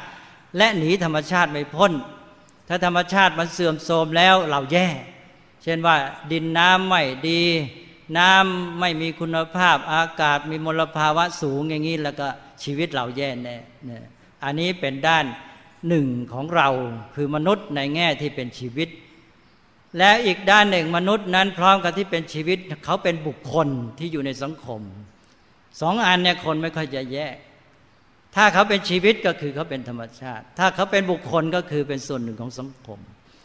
พร้อมกับที่เขาเป็นชีวิตนะเขาเป็นบุคคลที่อยู่ในสังคม เขาก็เคลื่อนไหวมีความสัมพันธ์กับผู้อื่น พูดจาปราศัยจะมีฐานะมีความเจริญก้าวหน้าในสังคมได้รับการยกย่อง มีลาบมีเกียรติ มียศได้รับการนินทาสรรเสริญอะไรต่างๆ ในการสัมพันธ์ทางสังคม ซึ่งเราเรียกว่าโลกแห่งการสมมติ ซึ่งในแง่ธรรมชาติแล้วมันไม่มีจริงเลยใช่ไหมเนี่ยชีวิตมันก็เป็นชีวิตอยู่นั่นแหละมันจะเป็นคนไหนเป็นอะไร มียศมีศักดิ์เท่าไรธรรมชาติไม่รับรู้เนี่ยมันก็บอกว่าแก แกจะเป็นใครแกต้องกินอาหาร แกจะเป็นใครแกต้องย่อยอาหาร ย่อยไม่ดีแกป่วย ไม่รับรู้ทางนั้นนะทำให้ถูกต้องตามกฎธรรมชาติ ตามหลักเหตุปัจจัยกันแล้วกันนะนี่เป็นชีวิต ทีนี้มนุษย์เนี่ยจะต้องเข้าให้ถึงทั้งหมดเนี่ยแล้วเขาจะต่อกับธรรมชาติในชีวิตของเขา แล้วเขาจะต่อกับสังคมด้วยความเป็นบุคคล แม้แต่กินอาหารเนี่ยคนเดี๋ยวนี้ก็ไม่รู้แล้วเริ่มแปลกแยกจากธรรมชาติ พอเราแยกคนเป็นชีวิตกับการเป็นบุคคลเนี่ยเราก็เห็นเลยว่า ชีวิตก็มีความต้องการในการกินอาหาร บุคคลก็มีความต้องการในการกินอาหาร แต่ปรากฏว่าไอ้เจ้าความต้องการของไอ้ชีวิตกับของบุคคลเนี่ยมันไม่ค่อยตรงกันนะความต้องการของชีวิตที่เป็นธรรมชาตินั้นแน่นอนไม่มีใครปฏิเสธได้ ชีวิตต้องการอาหารเพื่ออะไร เพื่อซ่อมแซมส่วนสึกหรอเพื่อจะได้บำรุงหล่อเลี้ยง ให้แข็งแรงเจริญเติบโตงอกงาม อันนี้ไม่มีใครปฏิเสธได้ แล้วก็ ถ้าเราสนองความต้องการของชีวิต เราก็กินอาหาร โดยที่ต้องรู้ปริมาณให้พอดีนะแล้วก็ต้องกินอาหารให้ถูกประเภทร่างกายต้องการอะไร ศึกษาให้ใช้ปัญญาให้รู้อันนี้ต้องมีปัญญา ถ้าไม่มีปัญญาไม่รู้ ตั้งแต่ไม่รู้ว่ากินเพื่ออะไร ถ้ารู้ที่แท้อ๋อที่จริงการกินอาหารนี่เพื่อสนองความต้องการของชีวิตอ้าวก็เพื่อสุขภาพของร่างกาย อ๋อถ้าอย่างนี้เราจะมีชีวิตที่ดี ต้องมีสุขภาพร่างกายดีการกินอาหารเพื่อสนองความต้องการของชีวิตเพราะอย่างนี้เราก็จะกินยังไงล่ะ เราก็ต้องกินให้พอดีความต้องการของร่างกายจะให้มากไปน้อยไปถ้ามากไปเกิดโทษน้อยไปก็เกิดปัญหาอีก แล้วต้องกินอาหารให้ถูกประเภทเลยนะนะประเภทอะไรที่อาหารต้องที่ร่างกายต้องการต้องกินให้ครบให้ถูกส่วน จะไปกินแค่ตามอร่อยไม่ได้แหละนะ ทีนี้ถ้ากินตามความต้องการเขาบุคคลในปลายเรื่องนึงเลย บุคคลนี้ต้องการฐานะความโก้เก๋ อยากจะไปกินเหล่านั้นพัตตาคารนี้จะได้โก้กินมือละหมื่นลือละแสนเสร็จแล้วกินแล้ว ปรากฏไอ้เจ้าความต้องการเขาชีวิตกับความต้องการเขาบุคคลมาขัดกัน บางคนกินตั้งหมื่นหนึ่งนั้นมันสนองความต้องการเขาบุคคลได้ แต่มันกลายเป็นไปทำลายขัดขวางความต้องการของชีวิต กินหมื่นบาทปรากฏว่าทำลายสุขภาพใช่ไหมและไอ้ตัวไหนเป็นตัวความต้องการที่แท้ เราก็ตอบได้เลยความต้องการของชีวิตสิอ้าวแล้วทำไมคนโง่หรือฉลาดที่ไปกินสนองความต้องการของบุคคล มันก็ชัดๆอยู่แล้ว อันเนี้ยแค่นี้คนก็ไม่คิด ก็เป็นเรื่องง่ายๆการศึกษาก็ต้องให้รู้ก่อน เพราะฉะนั้นพุทธศาสนาก็สอนเริ่มต้นในการกินอยู่พอเกิดมาเราชีวิตต้องหาทางเป็นอยู่ให้ได้ท่านเรียกก็ต้องศึกขาทันที อศึกขาก็ต้องขนขวายในพฤติกรรมในการรับรู้ด้วยผัสสะเพื่อหาความรู้มาเพื่อจะให้รู้อะไรเป็นอะไร แล้วจะได้มาอย่างไร แล้วก็จิตใจก็มีความต้องการไปตามที่ปัญญามันบอก ถ้าปัญญามันบอกว่าเรากินเพื่อสนองความต้องการของชีวิตนะไอ้จิตใจมันก็จะเกิดสนองความต้องการนั้นเกิดความต้องการอาหารที่มีคุณภาพ เพราะจิตใจต้องการคุณ อาหารที่มีคุณภาพ พอกินสนองความต้องการของชีวิตให้มีสุขภาพดีไอ้จิตใจเป็นสุขเพราะมันได้รับการสนองความต้องการ แต่ถ้าเจ้าคนนั้นต้องการกินเพื่อสนองความต้องการของบุคคล ต้องการกินเพื่ออร่อยแสดงฐานะก็หรูหราไอ้เจ้านี่กินอาหารที่มีคุณภาพมันไม่เป็นสุขมันเป็นทุกข์นะมันเกิดเป็นทุกข์เพราะอาหารมันไม่โก้ ทั้งๆทที่อาหารในคุณภาพแสนดีใช่ไหมเกิดเป็นทุกข์ขึ้นมา แล้วก็ไปกินอาหารที่ สนองความต้องการของบุคคลก็รู้แต่เป็นโทษกับร่างกายต่อชีวิตเนี่ยแค่นี้คนก็ไม่รู้ แยกไม่ได้ ระหว่างชีวิตกับบุคคลดังนั้นต้องแยกให้ได้ก่อน นี่คือตัวเรา การที่จะเสริมสร้างคุณธรรมในตัวคนมันก็ต้องรู้จักคนรู้จักชีวิตก่อน อันนี้คุณธรรมเนี่ยที่มันจะเจริญก้าวหน้าพัฒนา มันต้องไปด้วยกันทั้งสามด้านนี้ พุทธศาสนาไม่เคยสอน ให้พัฒนาสร้างเสริมคุณธรรมต่างหาก เป็นเรื่องต่างหากไม่มี นะพุทธศาสนาสอนสร้างเสริมคุณธรรม โดยรวมอยู่ในกระบวนการของเจ้าสามตัวเนี้ยนะสามด้านของชีวิต เราเรียกว่าถ้าเราจะใช้คำว่าเสริมสร้างคุณธรรม เราต้องบอกว่า กระบวนการสร้างเสริมคุณธรรมที่ประสานกับระบบการดำเนินชีวิตทั้งสามด้านนะคือมันต้องไปด้วยกัน ระบบการดำเนินชีวิตของเรามีสามด้านเนี่ยด้านติดต่อสัมพันธ์กับโลกภายนอก ด้าน จิตใจที่ออกมาทางเจตจำนงมาต่อกับพฤติกรรมเป็นต้นนี้ แล้วก็ด้านปัญญารู้เข้าใจ ที่มันจะเป็นตัวที่คุมแล้วก็ปรับแก้อะไรต่ออะไรเป็นต้น ให้เจ้าสองตัวแรกนี้ มันก้าวหน้าไปได้ดี อันนี้แล้วมันก็อาศัยเจ้าสองตัวแรกนี้ด้วยในการที่พัฒนาตัวมัน นั้นพอได้อย่างนี้แล้วมันจะไปด้วยกันไอ้เจ้าปัญญามันจะไปถูกที่ด้วย เพราะปัญญาแบบนี้มันบอกถูกต้องเลย เช่น เธอกินเพื่ออะไร กินเพื่อสนองความต้องการชีวิต เพราะฉะนั้นจะกินให้ชีวิตดีให้ร่างกายแข็งแรงทำไง ก็ต้องดูว่าร่างกายต้องการอะไรบ้าง ต้องการกินอาหารประเภทไหนอะเราต้องการกินเท่าไรกินให้พอดีใช่ไหมอย่างนี้ท่านเรียกว่ารู้จักประมาณในการบริโภคคือการบริโภคด้วยปัญญา แค่นี้แหละเพราะนั้นเราจะซื้อรถยนต์เราจะซื้ออะไรอะไรวัตถุของใช้ ก็ต้องถามก่อนว่า เอ๊ะไอคุณค่าความหมายที่แท้ประโยชน์ของมันคืออยู่ที่ไหน วัตถุประสงค์ที่แท้จริงในการซื้อคืออะไร ให้ได้อันนี้ก่อน ส่วนนอกนั้นเป็นคุณค่าทางทางสังคม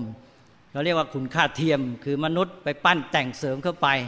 เป็นโก้เป็นเก๋อะไรต่ออะไรเป็นต้นซึ่งไม่มีจริง อันนี้แล้วแต่ค่านิยม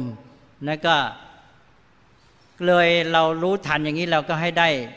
สนองความต้องการของชีวิตที่เป็นคุณค่าแท้ก่อน คุณค่าทางสังคมที่เทียมเสริมไปก็ เป็นส่วนรองลงไปได้ก็เอาไม่ได้ก็ไม่เป็นไรพอให้อยู่อย่างรู้เท่าทันอยู่กับเขาได้ในโลกนี้ แล้วอยู่อย่างปัญญามีปัญญารู้เท่าทันมันก็มั่นใจในตัวเองใช่ไหมไม่ได้อยู่อย่างโง่โง่ถ้าอยู่อย่างโมหะมันก็ไปเที่ยวหลงไม่เข้าเรื่อง ไปภูมิใจโก้ในสิ่งที่มันไม่มีสาระ เพราะฉะนั้นถ้าเรามีปัญญาถ้าถูกต้องแล้วมันก็แก้ปัญหาไปได้ถ้าเด็กสมัยนี้มันก็เป็นปัญหาตั้งแต่เนี่ยตั้งแต่ในบ้านก็ไม่เคยพิจารณาว่ากินเพื่ออะไรเป็นต้น ไม่ได้กินได้ความรู้ไม่ได้กินได้ปัญญาก็กินได้ตัณหานะกินเพื่อเสพรสอาหาร กินเพื่ออร่อยอร่อย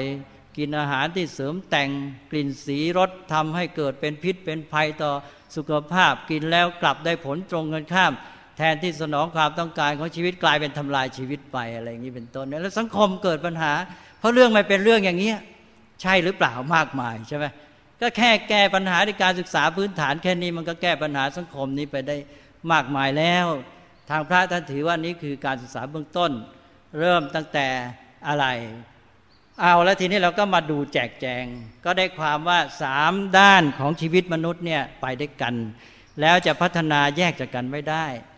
นะเพราะฉะนั้นมนุษย์เขาต้องการความสุขนะนี่ถ้ายกตัวอย่างง่าย ๆ ถ้าความสุข ของเขาเช่นของเด็กเนี่ยอยู่ที่การได้เสพบริโภคของอริดอร่อยเอาละความต้องการของจิตใจมันมุ่งไปที่นั่นเนี่ยปัญญาเขาไม่มีที่จะรู้ทางที่จะมีความสุขเหนือจากนี้เนี่ยเขาก็มุ่งไปหาความสุขจากการเสพบริโภคจะหาวัตถุให้มาก ลุ่มหลงมัวเมาแย่งชิงกัน เบียดเบียนกันทำร้ายกัน ก็เกิดปัญหาขึ้นมานี่ อันนี้ก็คือความต้องการทางจิตใจที่ออกทางเจตนามันไม่ได้แค่นั้น นี้ถ้าเขามีสภาพจิตใจเปลี่ยนไป เช่นเขารัก เขารักพี่รักน้อง คนรักนี่ก็หมายความว่ายังไง รักแปลว่าอยากให้เขาเป็นสุขเนี่ยภาษาง่ายๆ ที่ว่ารักง่าย ๆ ก็คือพ่อแม่รักลูก พ่อแม่รักลูกคืออะไรก็คืออยากให้ลูกเป็นสุข ถ้าเราจะขยายความก็อยากให้ลูกเจริญงอกงาม มีความดี ความงาม ความเจริญและความสุข แต่พูดง่าย ๆ ก็อยากให้ลูกเป็นสุข ความอยากให้เขาเป็นสุขเนี่ยคือความรักในภาษาที่เรียกว่าเมตตา ถ้ารักในภาษาราคะเขาหมายความว่า รักคือชอบใจ อยากจะได้เขามาบำเรอความสุขของตัว อันนี้คือความรักที่เรียกว่าราคะ รักเพราะชอบใจ ถ้าได้เขามาฉันจึงจะเป็นสุข แต่ถ้ารักแบบพ่อแม่รักลูกคือรักอยากให้เขาเป็นสุข เห็นลูกเป็นสุขแล้วพ่อแม่จะจึงจะเป็นสุข ทั้งๆทที่พ่อแม่เสียก็ยังสุขใช่ไหมเออต้องให้กับลูกไอ้ของนี่เราจะกินสักหน่อย อด ลูกกิน ให้ลูกกิน ยอมอดได้ ลูกกินแล้วเห็นลูกเป็นสุขตัวเองเป็นสุขได้ เพราะอะไรเพราะความรัก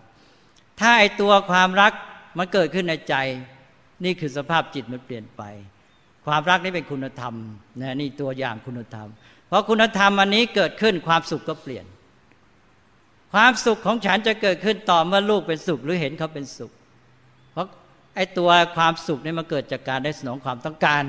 นี้คนเรานี่มันเปลี่ยนความต้องการได้ ทางพุทธศาสนานี่เรื่องสำคัญมากคือการพัฒนาความต้องการทำไงจะพัฒนาความต้องการของมนุษย์ให้เปลี่ยนไปเรื่อยๆ เปลี่ยนไปสู่ความต้องการที่สูงขึ้น แล้วความต้องการตัวนี้จะเป็นตัวกำหนดคุณธรรมจริยธรรมนะพราะเขาต้องการเสพบริโภคความสุขเขาอยู่ที่สิ่งเสพบริโภค เขาก็ต้องไปหาวัตถุเสพ อยู่ที่การบำรุงบำรุงตาหูจมูกลิ้นกายเป็นต้น ก็ก็แย่งชิงนะต้องแย่งจากคนอื่น ถ้าเห็นคนอื่นได้เราเสียเราเป็นทุกข์อันนี้ความสุขแบบนี้ต้องแย่งกันนะเขาได้เราอด เราได้เขาอด เราสุขเขาทุกข์เขาทุกข์เราสุขอะไรเงี้ย แต่ทีนี้พอว่าเกิดไอ้ความ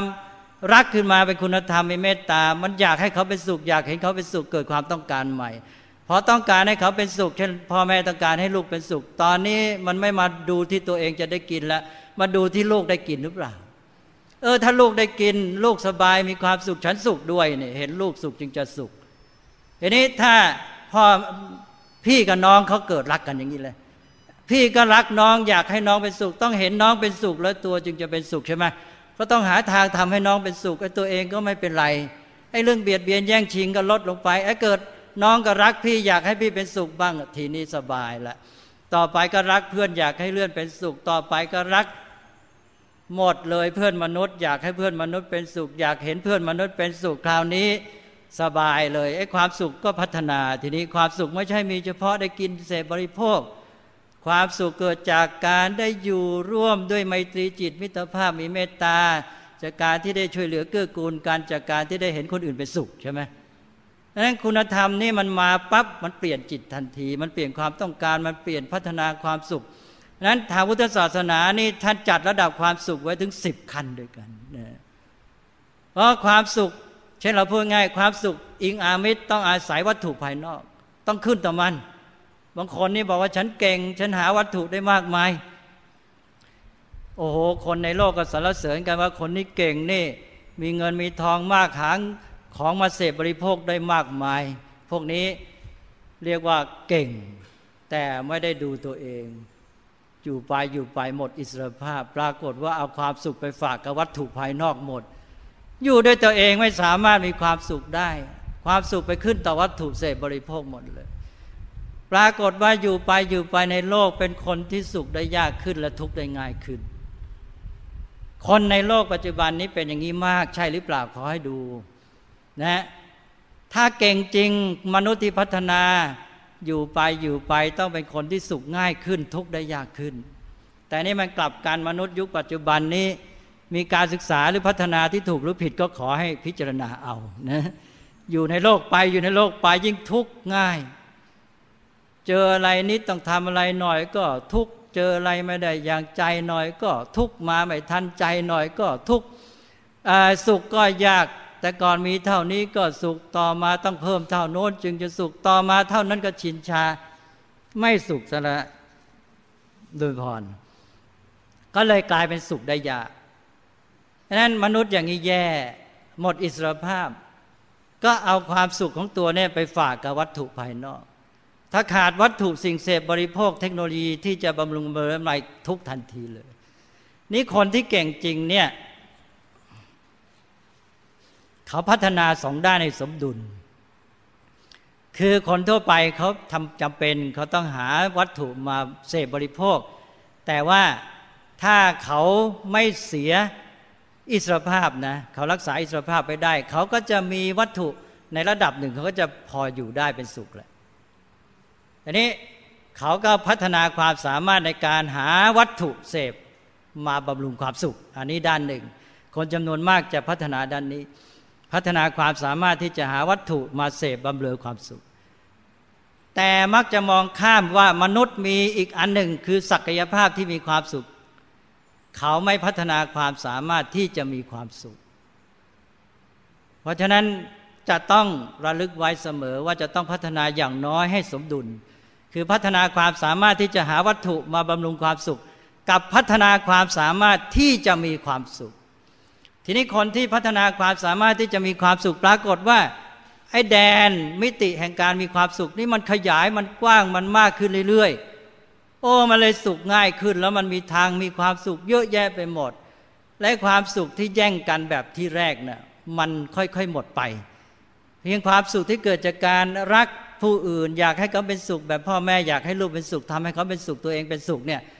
แค่นี้มันก็ลดการเบียดเบียนในโลกแล้ว มันก็อยู่ร่วมกันได้ดีแล้วสังคมมันก็ดีแล้วใช่ไหมฉะนั้นพัฒนาความสามารถแค่นี้ไม่ต้องเอาสูงละความต้องการในทางความสุขมันก็เปลี่ยนไปเรื่อยๆเพราะนั้นจากความสุขที่อาศัยวัตถุภายนอกท่านเรียกว่า สามิสุข ความสุขอิงอามิตรหรือขึ้นต่ออามิตร ต่อมามนุษย์ ก็จะมีความสุข เช่น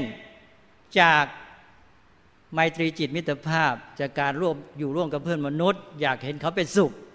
ก็อยากเห็นเขาเป็นสุขกันเขาเขาก็ตั้งพ่อแม่ไว้ให้เป็นหลักเป็นตัวอย่างแล้วเพื่อจะพัฒนามนุษย์ ให้ได้อย่างพ่อแม่แล้วเสร็จแล้วเราก็พัฒนาออกจากความเป็นพ่อเป็นแม่สุดสนินะเลยเลยยิ่งแย่ใหญ่สังคมมันน่าจะเริญขึ้นตามตัวอย่างพ่อแม่เนี่ยนี้ต่อไปก็ความสุขจากการอยู่กับธรรมชาติ นี่ยคนเราเนี่ยนะเห็น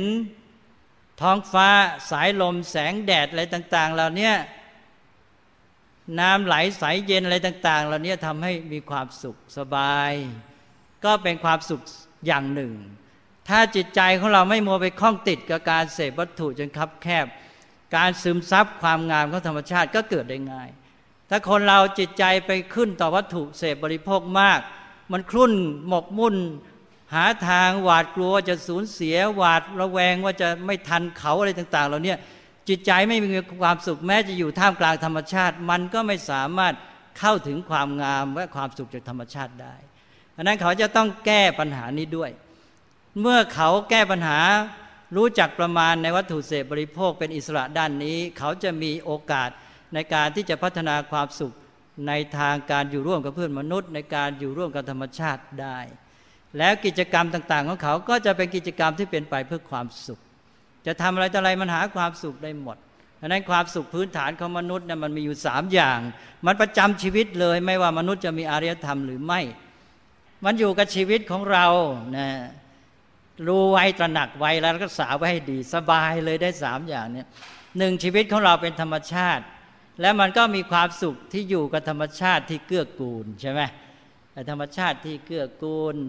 ดูสิ ทุ่งนาป่าเขา เขียวสวยสดงดงาม รื่นลม สายลมแสงแดดอะไรต่างๆแล้วเนี่ยเราสุขสบายชีวิตของเราใช่ไหมมันของที่มันดีเกื้อกูลต่อชีวิตเราก็สบาย แต่ถ้ามันขุนมัวเข้าไปในกรุงเทพมองไปไหนก็หายใจอึดอัดเห็นแต่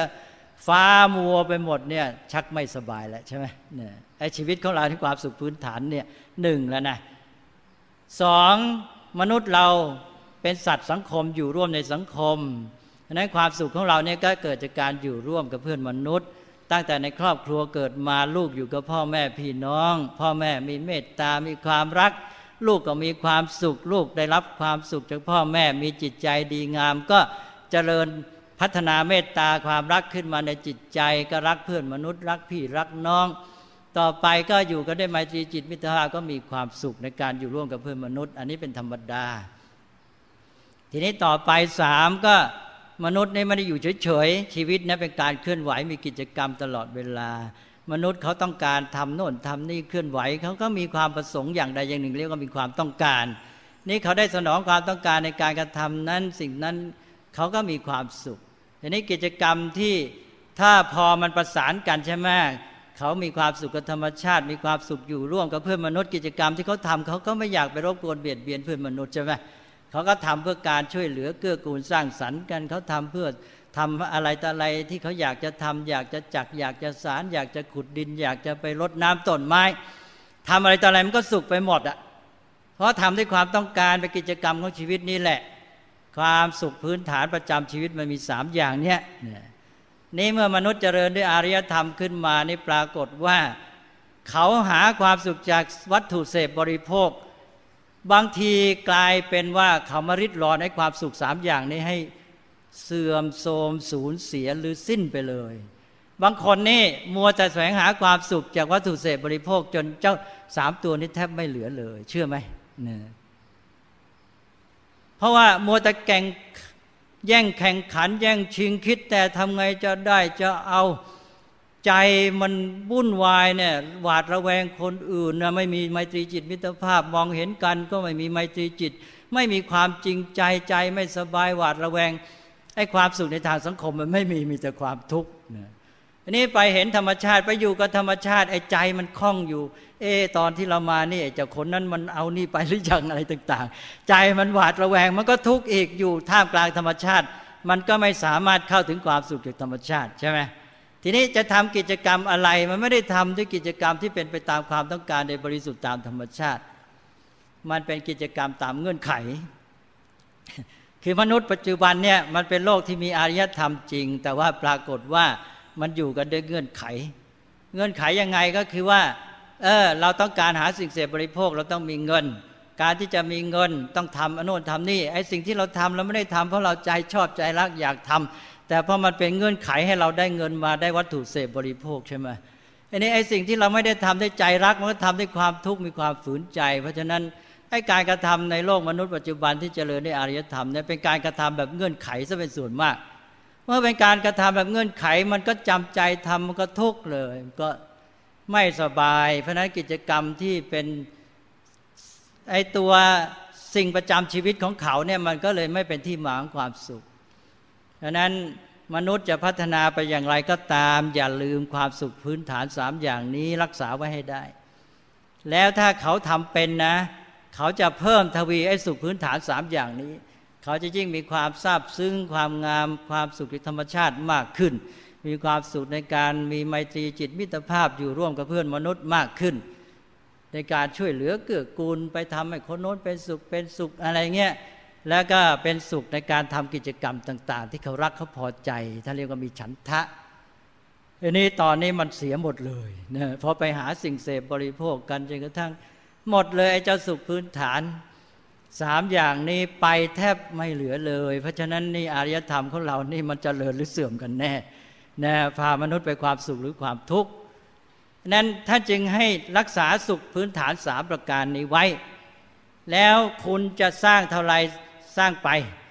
และทีนี้ไอการพัฒนามนุษย์เนี่ยมันจะมาช่วยเอง ให้เราเนี่ยไม่ไปทุ่มเทกับการหาวัตถุ หาสิ่งเสพบำเรอสุข แต่เราจะใช้วัตถุในการสร้างสรรค์ในการช่วยเหลือเกื้อกูลซึ่งกันและกัน แล้วคุณธรรมต่างๆนี่มันมาเองในกระบวนการพัฒนามนุษย์ที่อยู่ในระบบการดำเนินชีวิตสามด้านเนี่ยทำให้ถูกต้อง สังคมไทยเราเนี่ยแต่ก่อนมันก็เป็นการศึกษาพัฒนาชีวิตในระบบที่ค่อนข้าง เป็นระบบการดำเนินชีวิตตามธรรมชาติอย่างนี้ แล้วเราก็มาเริ่มจัดการศึกษาสมัยใหม่ใช่ไหม พอการศึกษาแบบตอนตกมาเรามีชั้นเรียนพอมีชั้นเรียนเราก็แยกวิชาศีลธรรม วิชาจริยธรรมแต่ก่อนวิชาศีลธรรมก็ไม่มีทีนี้ครูก็มาสอนวิชาศีลธรรมในชั้นเรียนก็เหมือนกับละครกึ่งกึ่งใช่ไหมก็เป็นการให้การศึกษาเป็นละครกึ่งกึ่งมันไม่ใช่ชีวิตจริง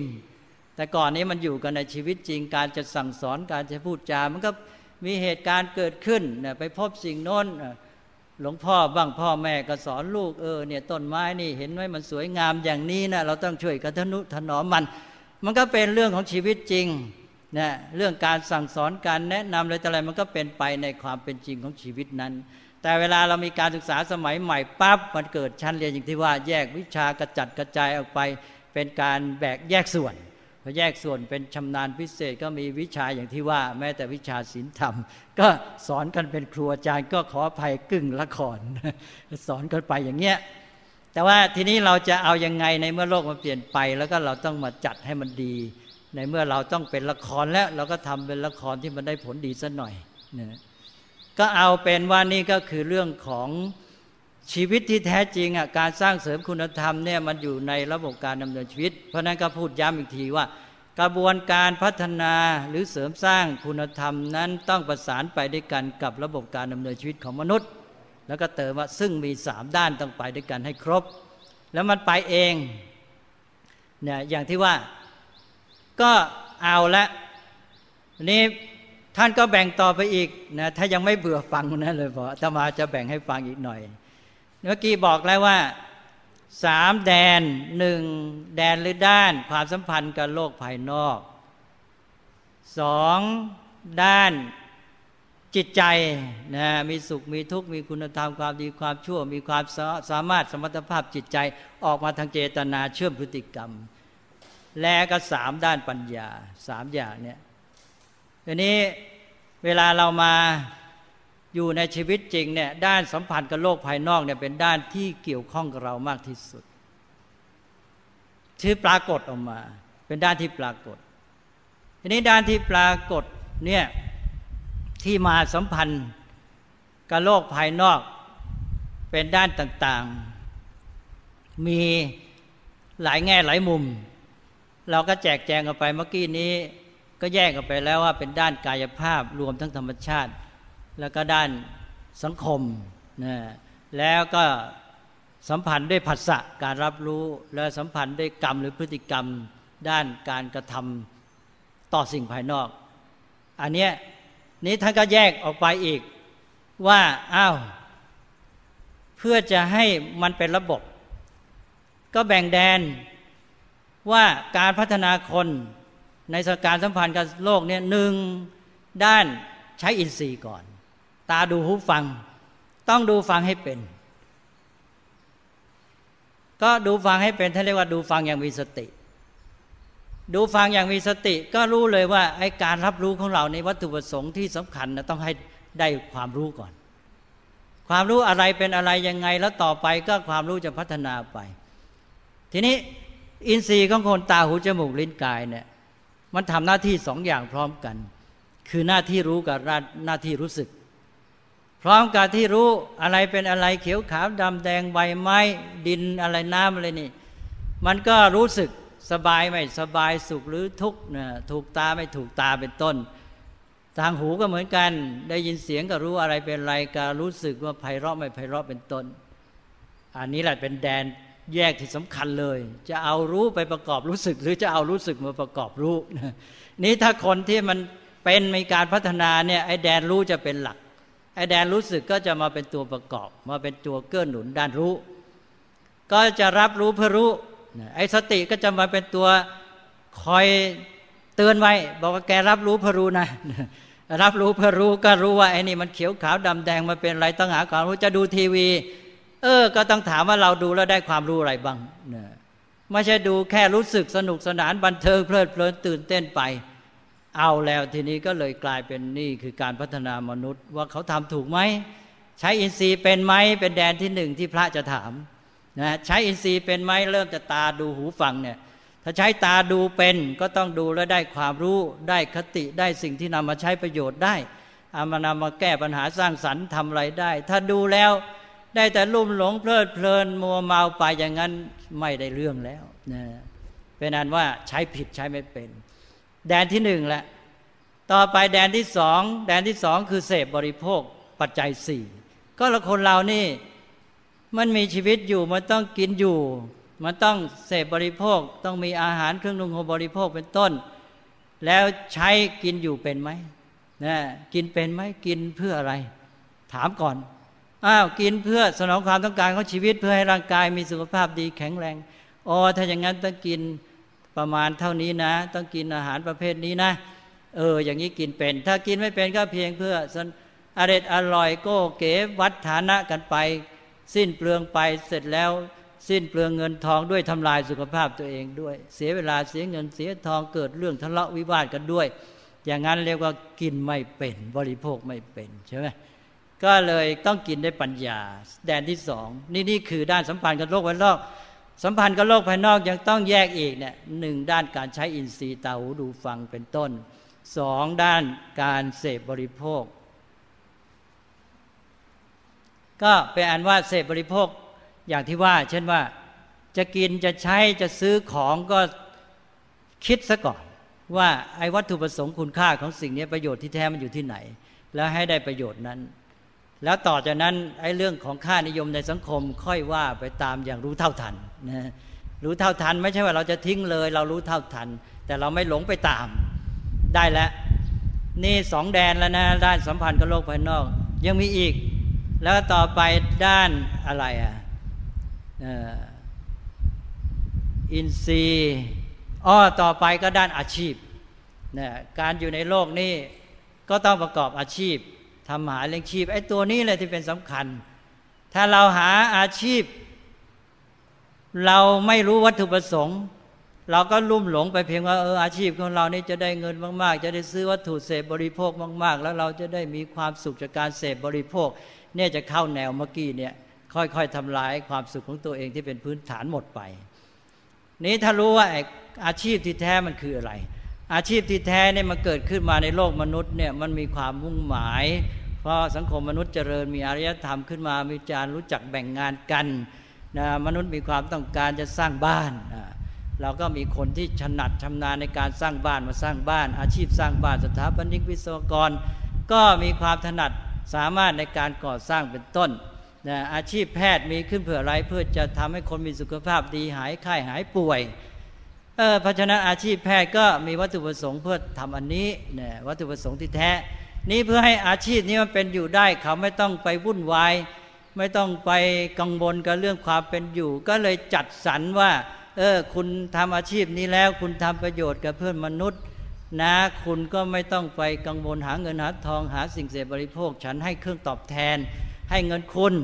พอถึงเดือนคุณก็มีเงินมาใช้จ่ายหาสิ่งเสพบริโภคก็ตั้งหน้าตั้งตา ตั้งใจทำอาชีพของคุณให้ดี อาชีพของคุณก็จะสนองความต้องการของสังคมมนุษย์แก้ปัญหาสร้างสรรค์ได้ดี พอได้อย่างนี้แล้วเนี่ยเราก็มองถูกเลยว่าอาชีพของเราเนี่อ๋อ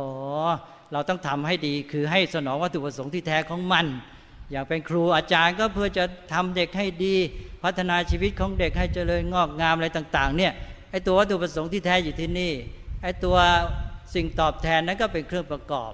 ตามไอ้ว่าอารยธรรมมนุษย์ที่เป็นคนฉลาด รู้จักมาจัดสรรแบ่งงานกันทีนี้เขาก็ต่อมาเขาก็รู้ว่าโอ้อาชีพนี้กินเวลาส่วนใหญ่ชีวิตเราในวันหนึ่งต้อง8 ชั่วโมง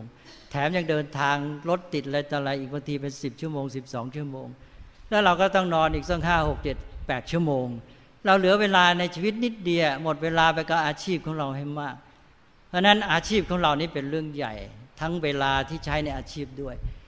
สุขทุกข์ของเราเป็นต้นจะฝากไว้กับอาชีพเนี่ยถ้าเวลาส่วนใหญ่ในอาชีพของเราเป็นทุกข์ก็แสดงว่าเวลาส่วนใหญ่ในชีวิตของเราเป็นทุกข์ใช่ไหมเช่นว่าวันหนึ่งเราทำงานในอาชีพหมดไปหนึ่งในสามของชีวิต เสร็จแล้วเราเป็นทุกข์ในการประกอบอาชีพ เวลาทำงานเป็นทุกข์ตลอดเวลาก็แสดงว่าหนึ่งในสามของชีวิตเรานี่เป็นทุกข์หมด เพราะฉะนั้น ถ้าเราจะให้ชีวิตของเรามีความสุข เราต้องทำอาชีพของเราเนี่ยเป็นแดนของความสุข เราจะต้องมีความสุขในการประกอบอาชีพ เพราะว่าเวลาเราทำงานทำการเรามีความสุข เราก็ได้เป็นหนึ่งในสามของชีวิตเราเป็นอย่างน้อย แล้วเวลาเราทำอาชีพเนี่ยคนเรานี่เราก็จะต้องพัฒนาตัวเอง เวลาเราทำอาชีพเราก็ต้องใช้เวลาให้เป็นประโยชน์ เราก็ใช้อาชีพเนี่ยเป็นแดนพัฒนาชีวิตของเรา เราจะฝึกพฤติกรรมในการเป็นอยู่ในการพูดจาปราศัยในการอยู่ร่วมกับผู้อื่น ฝึกฝนพัฒนาจิตใจของเราในการรู้สึกอดทนมีสมาธิมีสติ ในการที่ว่ามีความแจ่มใสร่าเริงเบิกบาน หรือว่าในการพัฒนาปัญญาคิดแก้ปัญหาอะไรต่ออะไรเนี่ยก็ใช้อาชีพนี่แหละเป็นแดนพัฒนาตัวเราดีที่สุดมันเราจะต้องใช้เวลาในอาชีพนี้ให้คุ้ม เพราะนั้นเราก็เลย อาชีพมันก็มีความหมายหนึ่งในแง่สังคมเป็นเครื่องช่วยหรือใช้ในการแก้ปัญหาและสร้างสรรค์ แต่ละอย่างละอย่างในสังคมมนุษย์สองในแง่ตัวเราเป็นแดนของการที่จะมีความสุขและพัฒนาชีวิตของตัวเองนะเสร็จแล้วความสุขเสร็จไปในตัวเลย ไม่ต้องไปรอว่า โอ้ทำงานได้ความทุกข์เพราะเป็นเงื่อนไข แล้วต่อไปจะรอเมื่อไรจะได้เงินมาจะได้ไปซื้อสิ่งเสพบริโภค ความสุขรออยู่นู่นไม่ถึงสักทีดังนั้นต้องให้ความสุขมันเสร็จไปเลย เวลาทำงานทำการอย่างเงี้ยสบาย ก็นี่คืออาชีพ อันนี้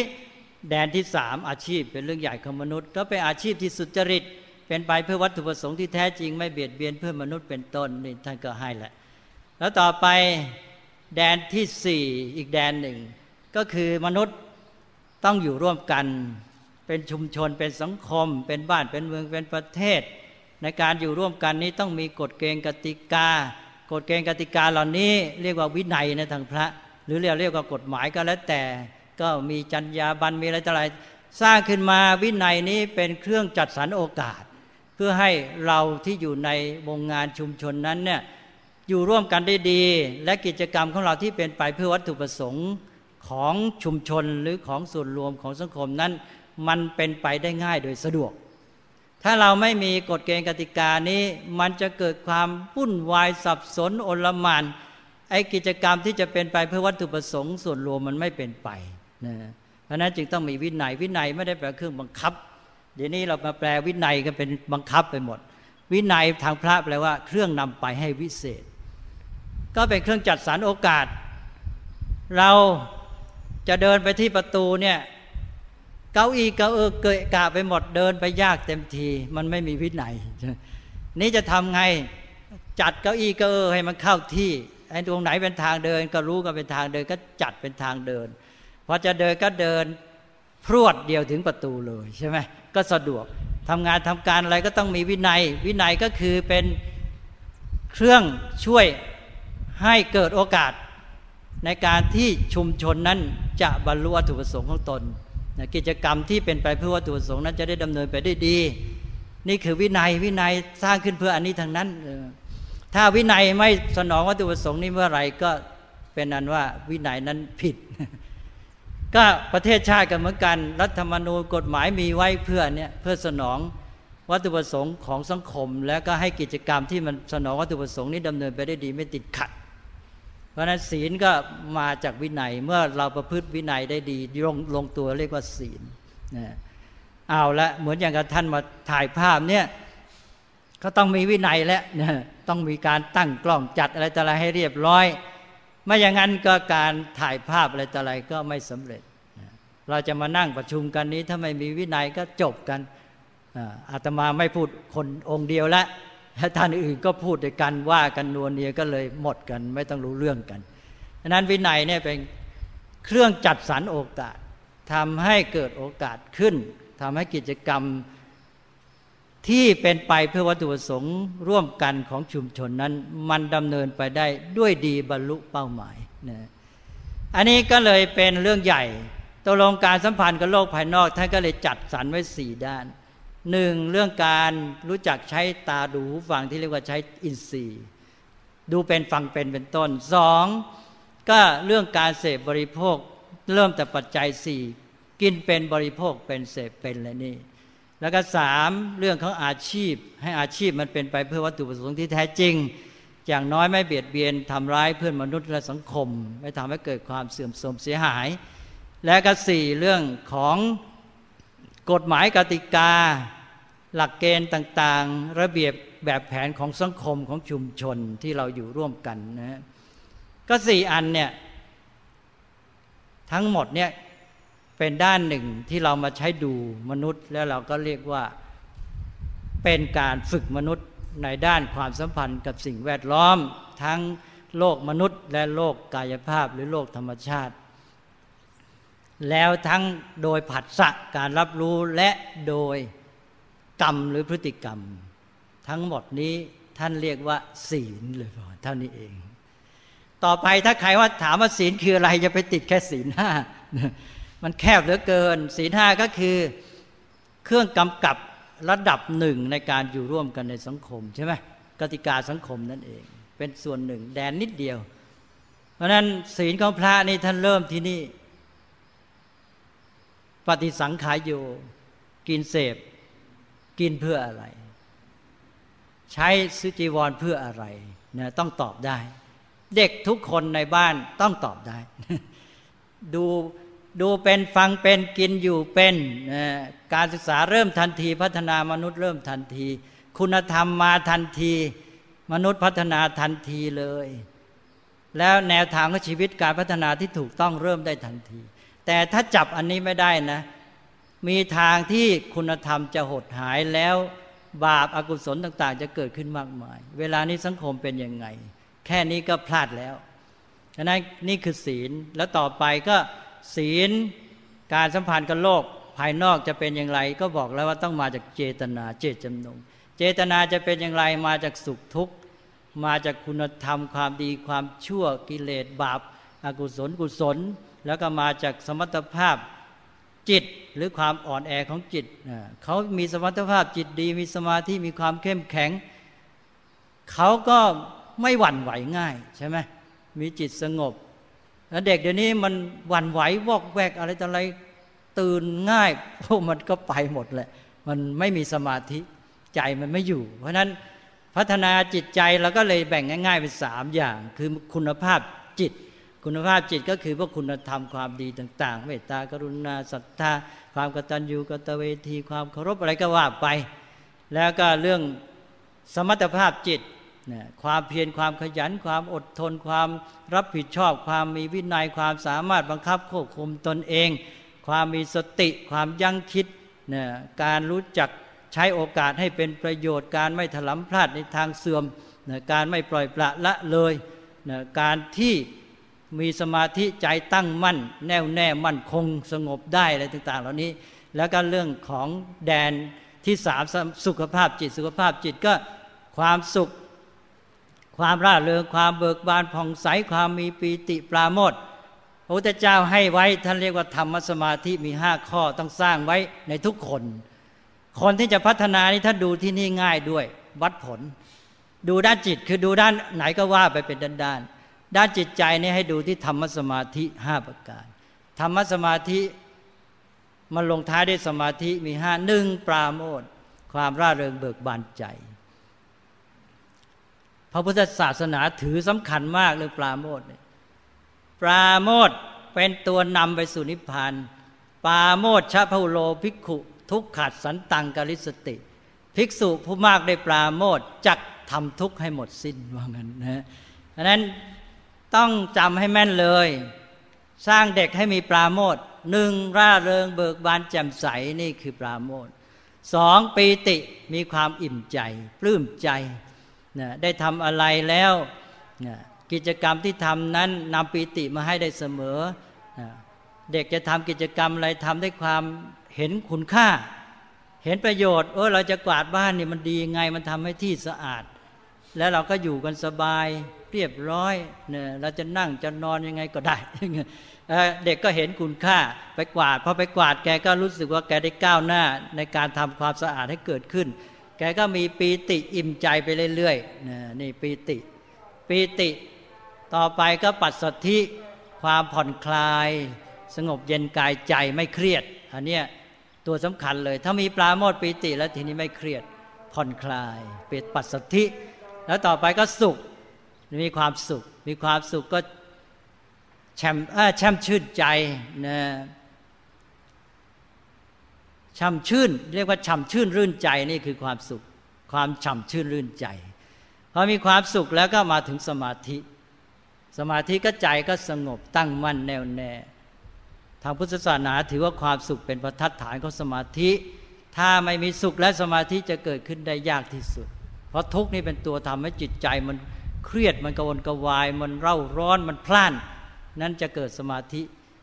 แทบไม่ได้เลย คนที่จะเกิดสมาธิต้องทำให้เป็นสุขนะเพราะนั้นว่าบาลีให้ฟังก็ได้ สุขะปทัฏฐานโนสมาธิ สมาธิมีสุขเป็นปทัฏฐาน พุทธศาสนานี่เราพูดได้ในแง่หนึ่งว่าเป็นศาสนาแห่งการพัฒนาความสุข พัฒนาจากการที่ไม่มีสุขมีแต่ทุกข์ไปสู่การที่หมดทุกข์ลงไปลงไปทุกข์เหลือน้อยลงสุขมากขึ้นเรื่อยแล้วจะเห็นว่าไอ้สุขนี่มันขยายขอบเขตขยายมิติ มีทางที่จะเป็นสุขนี่มากมายเพิ่มขึ้นไปเรื่อย ๆ เลยนะแล้วก็พอสุขเมื่อกี้ยังว่าสุขไม่จบเลยนะสุขก็เยอะเหลือเกินนะสุขจากเสพมันขึ้นต่อเขาฝากสุขไว้กับสิ่งภายนอกหมดอิสรภาพ พอมีสุขจากเพื่อนมนุษย์ก็ดีขึ้นและไม่ขึ้นแต่วัตถุเสพ สุขกับธรรมชาติ ต่อไปสุขจากการปรุงแต่งจิตใจตัวเองได้พวกนี้เรียกว่าสมถะใจของตัวเองเนี่ยปรุงแต่งให้มีปลาโมดได้ ก็เรานั่งอยู่เนี่ยบางคนก็ไปเก็บเอาเรื่องที่กระทบกระทั่งตาหูไปเห็นคนนั้นพูดมาดีกับเราจำมาแล้วก็มานั่งคิดปรุงแต่งก็ปรุงแต่งทุกข์นี้คนปรุงแต่งเป็นเขาปรุงแต่งสุข ก็ปรุงแต่งปลาโมดทำใจให้ล่ะเริงแจ่มใสอะไรเนี่ยนะนี่เรียกว่าความสุขที่ปรุงแต่งสร้างได้เอง ต่อไปก็ความสุขจากปัญญารู้เท่าทันความจริงของสิ่งทั้งหลายเป็นอิสระไปเลย ความสุขที่เป็นอิสระไม่ขึ้นแต่ภายนอกแล้วนะความสุขมันก็เลยมีหลายระดับ แต่ว่าตอนนี้เราเอามาโยงกับเรื่องนี้ก็แปลว่า ก็เป็นเรื่องที่ว่าแดนของจิตใจเนี่ยมันสัมพันธ์กันทั้งนั้น ถ้าคนมีความสุขถูกต้องเนี่ย คุณธรรมมันก็พัฒนา ถ้ายังต้องทำอะไร เช่นอย่างจริยธรรม การประพฤติดีเป็นเรื่องฝืนใจจำใจ มันก็ทุกข์สิพอทุกข์แล้วไอ้คุณธรรมพัฒนายากฉะนั้นเวลานี้จริยธรรมเนี่ยเป็นเรื่องฝืนใจซะเยอะเพราะจับหลักไม่ถูก จริยธรรมที่แท้ต้องเป็นจริยธรรมที่พัฒนาไปกับความสุขนะแล้วหลักพุทธศาสนาก็ต้องอย่างนั้น ก็เอาแล้วไปอ่านว่านี่ก็แค่สีสัมพันธ์กับโลกภายนอกก็แบ่งได้เป็นสี่ ด้านแหละ แล้วเราพัฒนาให้ครบ แล้วเราก็มาดูด้านเจตจำนงที่ออกมาจากจิตใจทั้งคุณภาพจิต สมรรถภาพจิต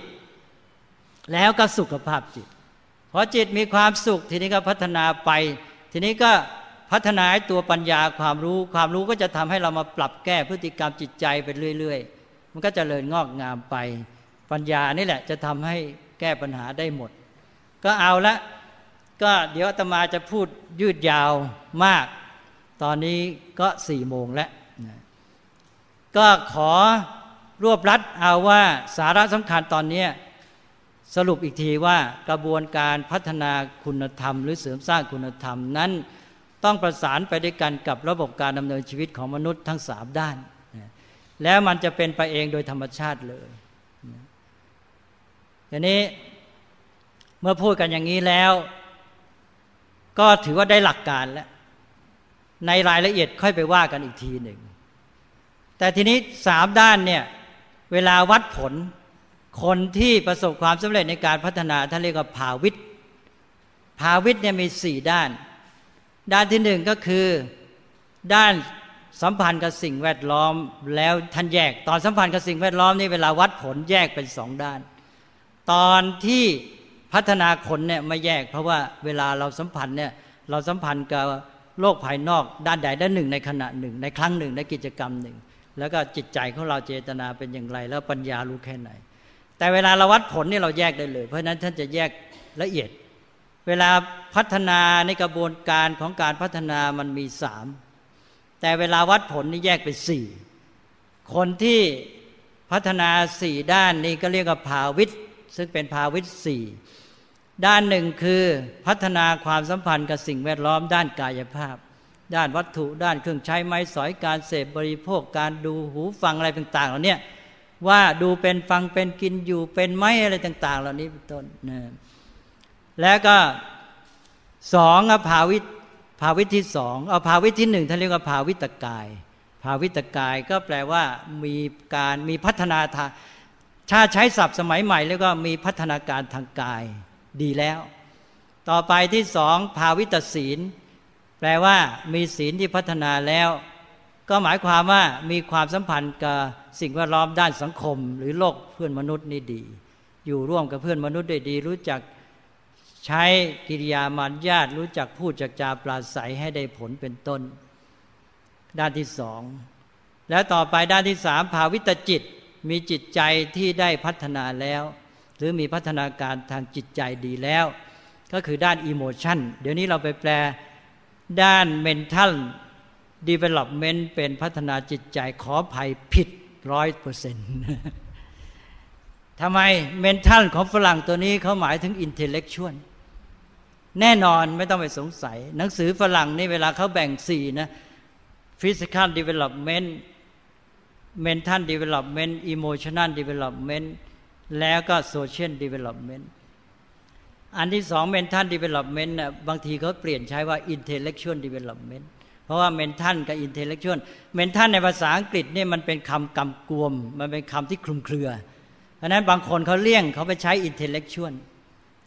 คือพัฒนาการทางปัญญานะพัฒนาการทางกาย พัฒนาการทางปัญญา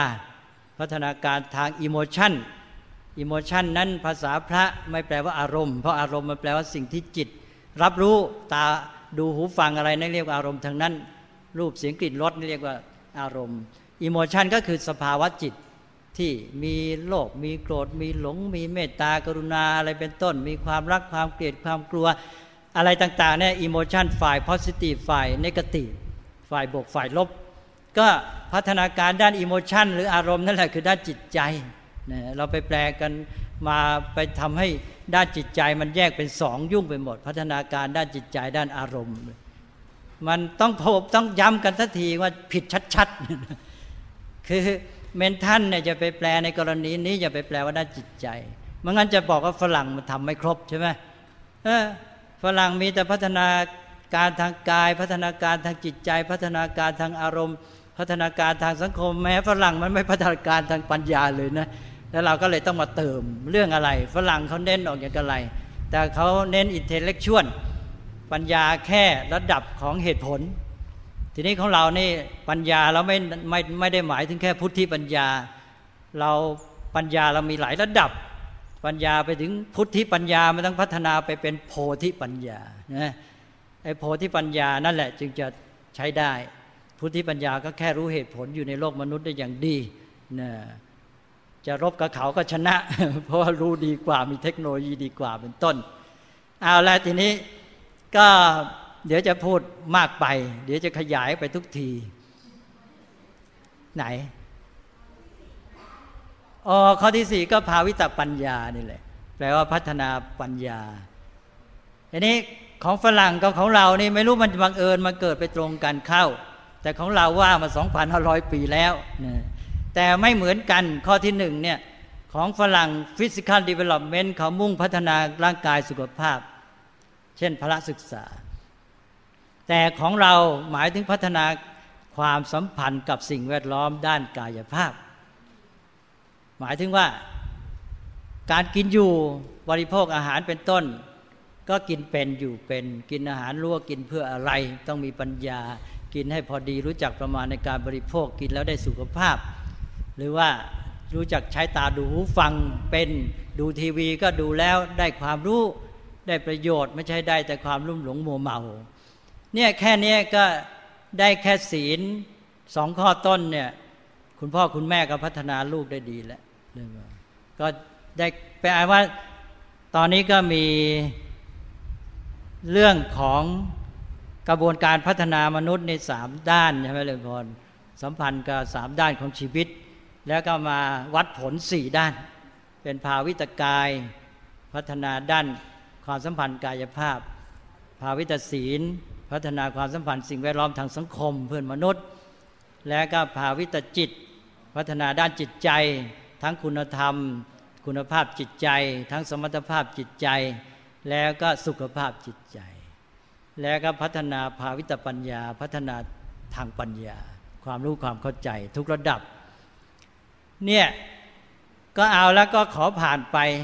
ต่อไปนี้เรื่องหลักขอจบก่อน ต่อไปนี้ขอฝากข้อคิดบางประการ นี่ข้อคิดนี่มันก็มีหลายเรื่องหนึ่งก็คือเรื่องที่มนุษย์ปัจจุบันเนี่ยในวงวิชาการเนี่ยก็จัดเอาเรื่องวัฒนธรรมเนี่ยเป็นเรื่องทางสังคมใช่ไหมอันนี้ก็ต้องระวัง เดี๋ยวนี้มนุษย์ยุคนี้เขาก็รู้ตัวแล้วว่าเขาเป็นนักแยกส่วน ซึ่งมันทำให้พลาด นี่มาจัดวัฒนธรรมเป็นเรื่องทางสังคมเนี่ยมันก็ทำให้เราบางทีสูญเสียโดยไม่รู้ตัว ทั้งๆทที่ศาสตร์ทั้งหลายเนี่ยเขาจัดมาเป็นมนุษยศาสตร์ สังคมศาสตร์ และก็วิทยาศาสตร์ธรรมชาติ อันนี้มันก็เพื่อความสะดวกในการเรียนรู้ให้มันลึกให้มันชัด แต่ว่ามันจะไปแยกกันเด็ดขาดมันไม่จริงหรอก เพราะสิ่งทั้งหลายในโลกมันไม่ได้แยกอย่างนั้นนะมันถึงกันหมดสัมพันธ์เป็นอันเดียวกัน เพราะนั้นเราต้องแยกได้รู้ตัว แยกไปดูความสัมพันธ์ไป คนที่แยกเป็นนี่เขาจะดูความสัมพันธ์ตลอด ในพุทธศาสนาจึงเน้นเรื่องความสัมพันธ์ ถ้าคุณแยกแล้วไม่รู้ความสัมพันธ์ ถือว่าผิดพลาดแล้วแยกไปรู้ความสัมพันธ์ตลอดไม่มีผิดอะยิ่งดียิ่งชัดใหญ่เลย และองค์รวมนั้นจะยิ่งชัด เพราะว่าองค์ย่อยมันแยกไป แล้วยิ่งเห็นความสัมพันธ์ในองค์รวมทั้งระบบแล้วยิ่งสบายเลยไอ้การแยกกับการโยงไปด้วยกัน แยกส่วนวิเคราะห์ การเรื่องขององค์รวมนี่องค์รวมองค์รวมมันจะประสานสมดุลกันเลย มันไม่ได้แยกไปสุดตรงสองทาง ทีนี้ว่าเราไปเอาวัฒนธรรมเป็นเรื่องทางสังคมเนี่ยถ้าเราไปตันอย่างนั้นเราพลาดนะ มนุษย์นั้นไม่สามารถแยกขาดจากธรรมชาติได้ เบื้องหลังตัวเราเมื่อกี้บอกแล้วว่าคนแต่ละคนนี้ด้านหนึ่งเป็นชีวิตเป็นธรรมชาติ อยู่ใต้กฎธรรมชาติเป็นไปตามธรรมชาติ อีกด้านหนึ่งเป็นบุคคลอยู่ในสังคมนะ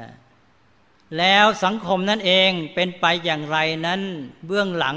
ก็มีโลกของธรรมชาติรองรับอยู่ใช่ไหมความเป็นไปในสังคมทุกอย่างในที่สุดแล้วมันเป็นไปตามกระบวนการของเหตุปัจจัยทั้งนั้น ถ้าใครเข้าถึงกระบวนการของเหตุปัจจัยนี้ที่เป็นของจริงอยู่ในโลกของธรรมชาติ เขาจะเข้าใจสังคมด้วย แล้วเขาจะเข้าถึงความเป็นจริงของสังคมอย่างแท้จริง แล้วมนุษย์ที่เข้าถึงธรรมชาตินี้แหละจะเป็นอิสระจากสังคมได้ มนุษย์ในแต่ละยุคแต่ละบุคคลนี้เป็นส่วนร่วมของสังคมขึ้นต่อสังคม แต่มนุษย์ที่ฉลาดเขาจะศึกษาจนเข้าถึงความจริงของธรรมชาติ มนุษย์ที่เข้าถึงทำความจริงของธรรมชาติ ก็จะเป็นอิสระจากสังคมได้ ทุกยุคทุกสมัย และมนุษย์ที่เข้าถึงความจริงของธรรมชาตินี่แหละจะกลับมาพลิกสังคมใหม่ จะมารู้ว่าไอ้สังคมนี้มันเดินไปผิดหรือมันถูกทาง แล้วเขาก็จะมาปรับมาแก้ เพราะฉะนั้นมันจะมีมหาบุรุษเกิดขึ้นเป็นยุคยุคที่จะมาปรับไอ้เรื่องของสังคมเนี่ยให้เห็นแนวทางใหม่ความจริงใหม่อะไรต่างๆ ที่ถูกต้อง ซึ่งบางคนก็ได้บางส่วนแง่โน้นแง่นี้มันกลายเป็นผิดไปก็มีนะก็เอาละ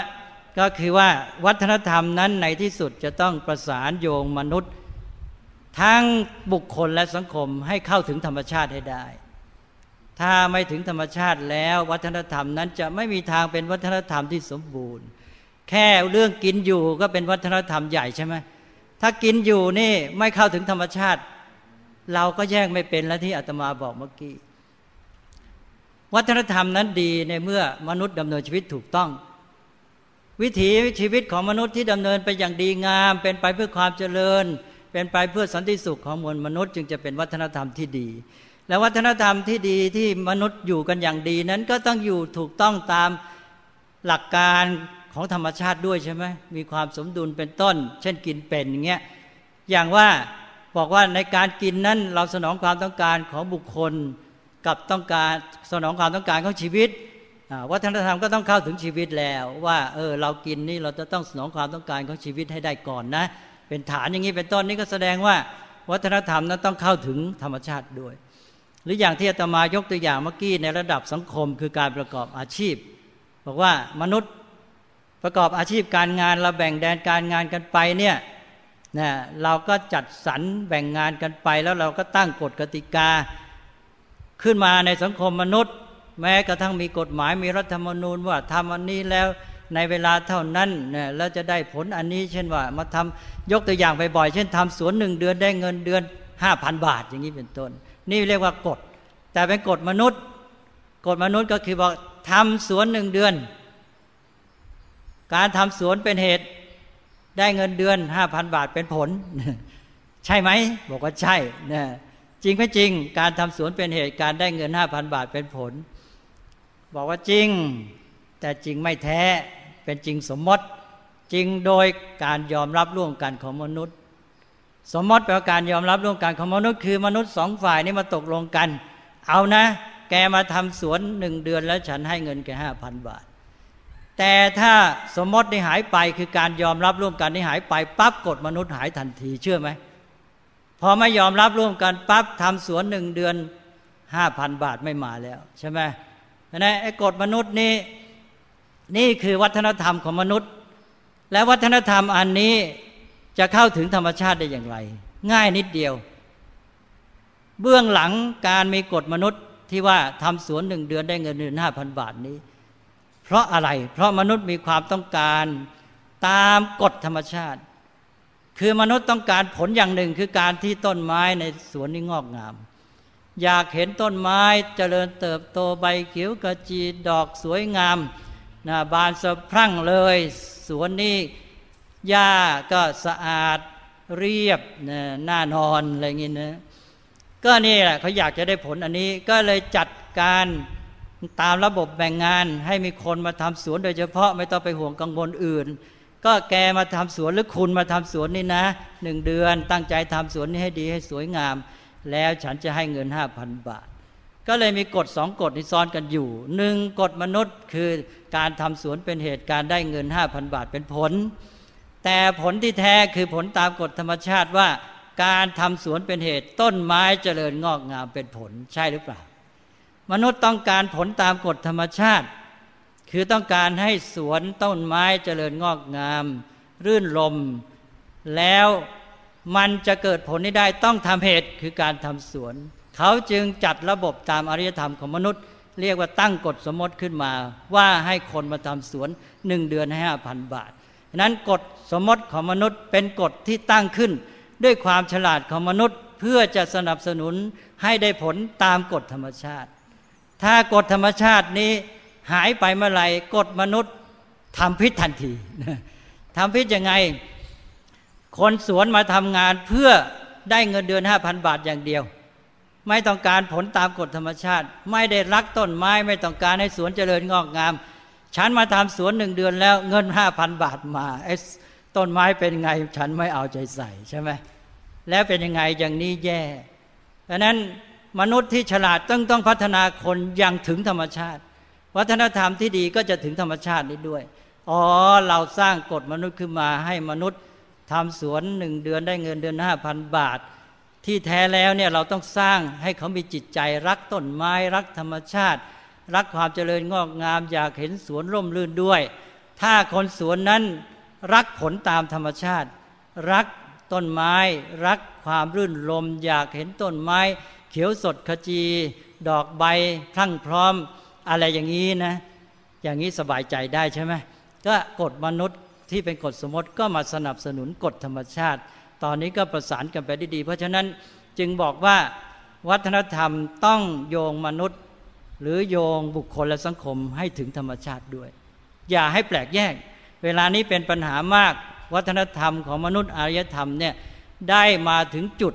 ที่มนุษย์แปลกแยกจากธรรมชาติ เกิดมีโลกมนุษย์ที่แยกจากโลกธรรมชาติ แล้วมนุษย์จำนวนมาก รู้จักแต่โลกมนุษย์ ไม่รู้จักโลกธรรมชาติ และไม่รู้จักที่จะมีความสุขในโลกของธรรมชาติด้วยอันนั้นตอนนี้ถ้าวัฒนธรรมประสานนี้ได้ ประสานบุคคลกับสังคมและเข้าถึงธรรมชาติได้ วัฒนธรรมนั้นก็มีทางที่เจริญงอกงามและไม่เสียฐาน ฐานไม่เสีย ถ้าพลาดจากธรรมชาติมาไรลืมธรรมชาติทิ้งธรรมชาติก็เสียฐานเลย ก็จะพลาดได้ง่าย เอาแล้วนะเลยบอกทีนี้ต่อไป อันที่สองแม้ข้อคิดแต่ละอันมันช่างยาวเหลือเกินข้อคิดที่สองข้อคิดที่สองก็เป็นเรื่องที่ว่า อย่าลืมว่า เรื่องของมนุษย์ทุกด้านรวมทั้งด้านคุณธรรมเนี่ยต้องถึงขั้นปัญญา เพราะว่าที่เราจะรู้ว่าอารยธรรมของเรา เช่นการตั้งกฎหมายกติกาขึ้นมาเนี่ยเพื่ออะไรกันแน่วัตถุประสงค์ที่แท้เนี่ยมันต้องมีปัญญาจึงรู้ใช่ไหมรู้ว่ากฎสมมติมีเพื่ออะไรเพื่อหนุนกฎธรรมชาติอย่างไรเนี่ยต้องมีปัญญา เพราะนั้นจะต้องไปให้ถึงขั้นปัญญา คือย้ำเมื่อกี้นี่เองว่ามนุษย์เนี่ยมีสามแดน หรือสามด้าน ด้านศีลความสัมพันธ์กับสิ่งแวดล้อม ด้านจิตใจ ที่เราเรียกง่ายๆว่าด้านสมาธิ แล้วก็ด้านปัญญา ความรู้ความเข้าใจเพราะนั้นวัฒนธรรมนี้จะต้องให้ถึงขั้นปัญญา และนี้ก็เลยมาถึงข้อคิดที่สามข้อคิดที่สามนี้ก็เป็นเรื่องเกี่ยวข้องวกมาหาพระพุทธศาสนาสักทีเขาพูดมานานแล้วไม่ออกชื่อพุทธศาสนาโดยตรง ก็ออกบ้างโน่นนิดนี่หน่อย ความจริงที่ว่ามาแล้วก็ว่าไปตามหลักพุทธศาสนา ทีนี้วัฒนธรรมไทยเราเนี่ยเราบอกว่าได้เจริญมาโดยอาศัยรากฐานอย่างหนึ่งก็คือพระพุทธศาสนา พระพุทธศาสนาก็เป็นรากฐานอย่างหนึ่งของสังคมอของวัฒนธรรมไทย นี้เรามองดูความสัมพันธ์ ระหว่างวัฒนธรรมไทยกับพระพุทธศาสนาอย่างไร ตรงนี้ท่านต้องชัด เราก็มองว่าพุทธศาสนาเนี่ย โอ้ เห็นว่าพุทธศาสนาดีก็รับเข้ามา แต่พุทธศาสนานี่มันเป็นเรื่องใหญ่มีหลักการมากมาย แล้วก็แถมไม่ใช่วิธี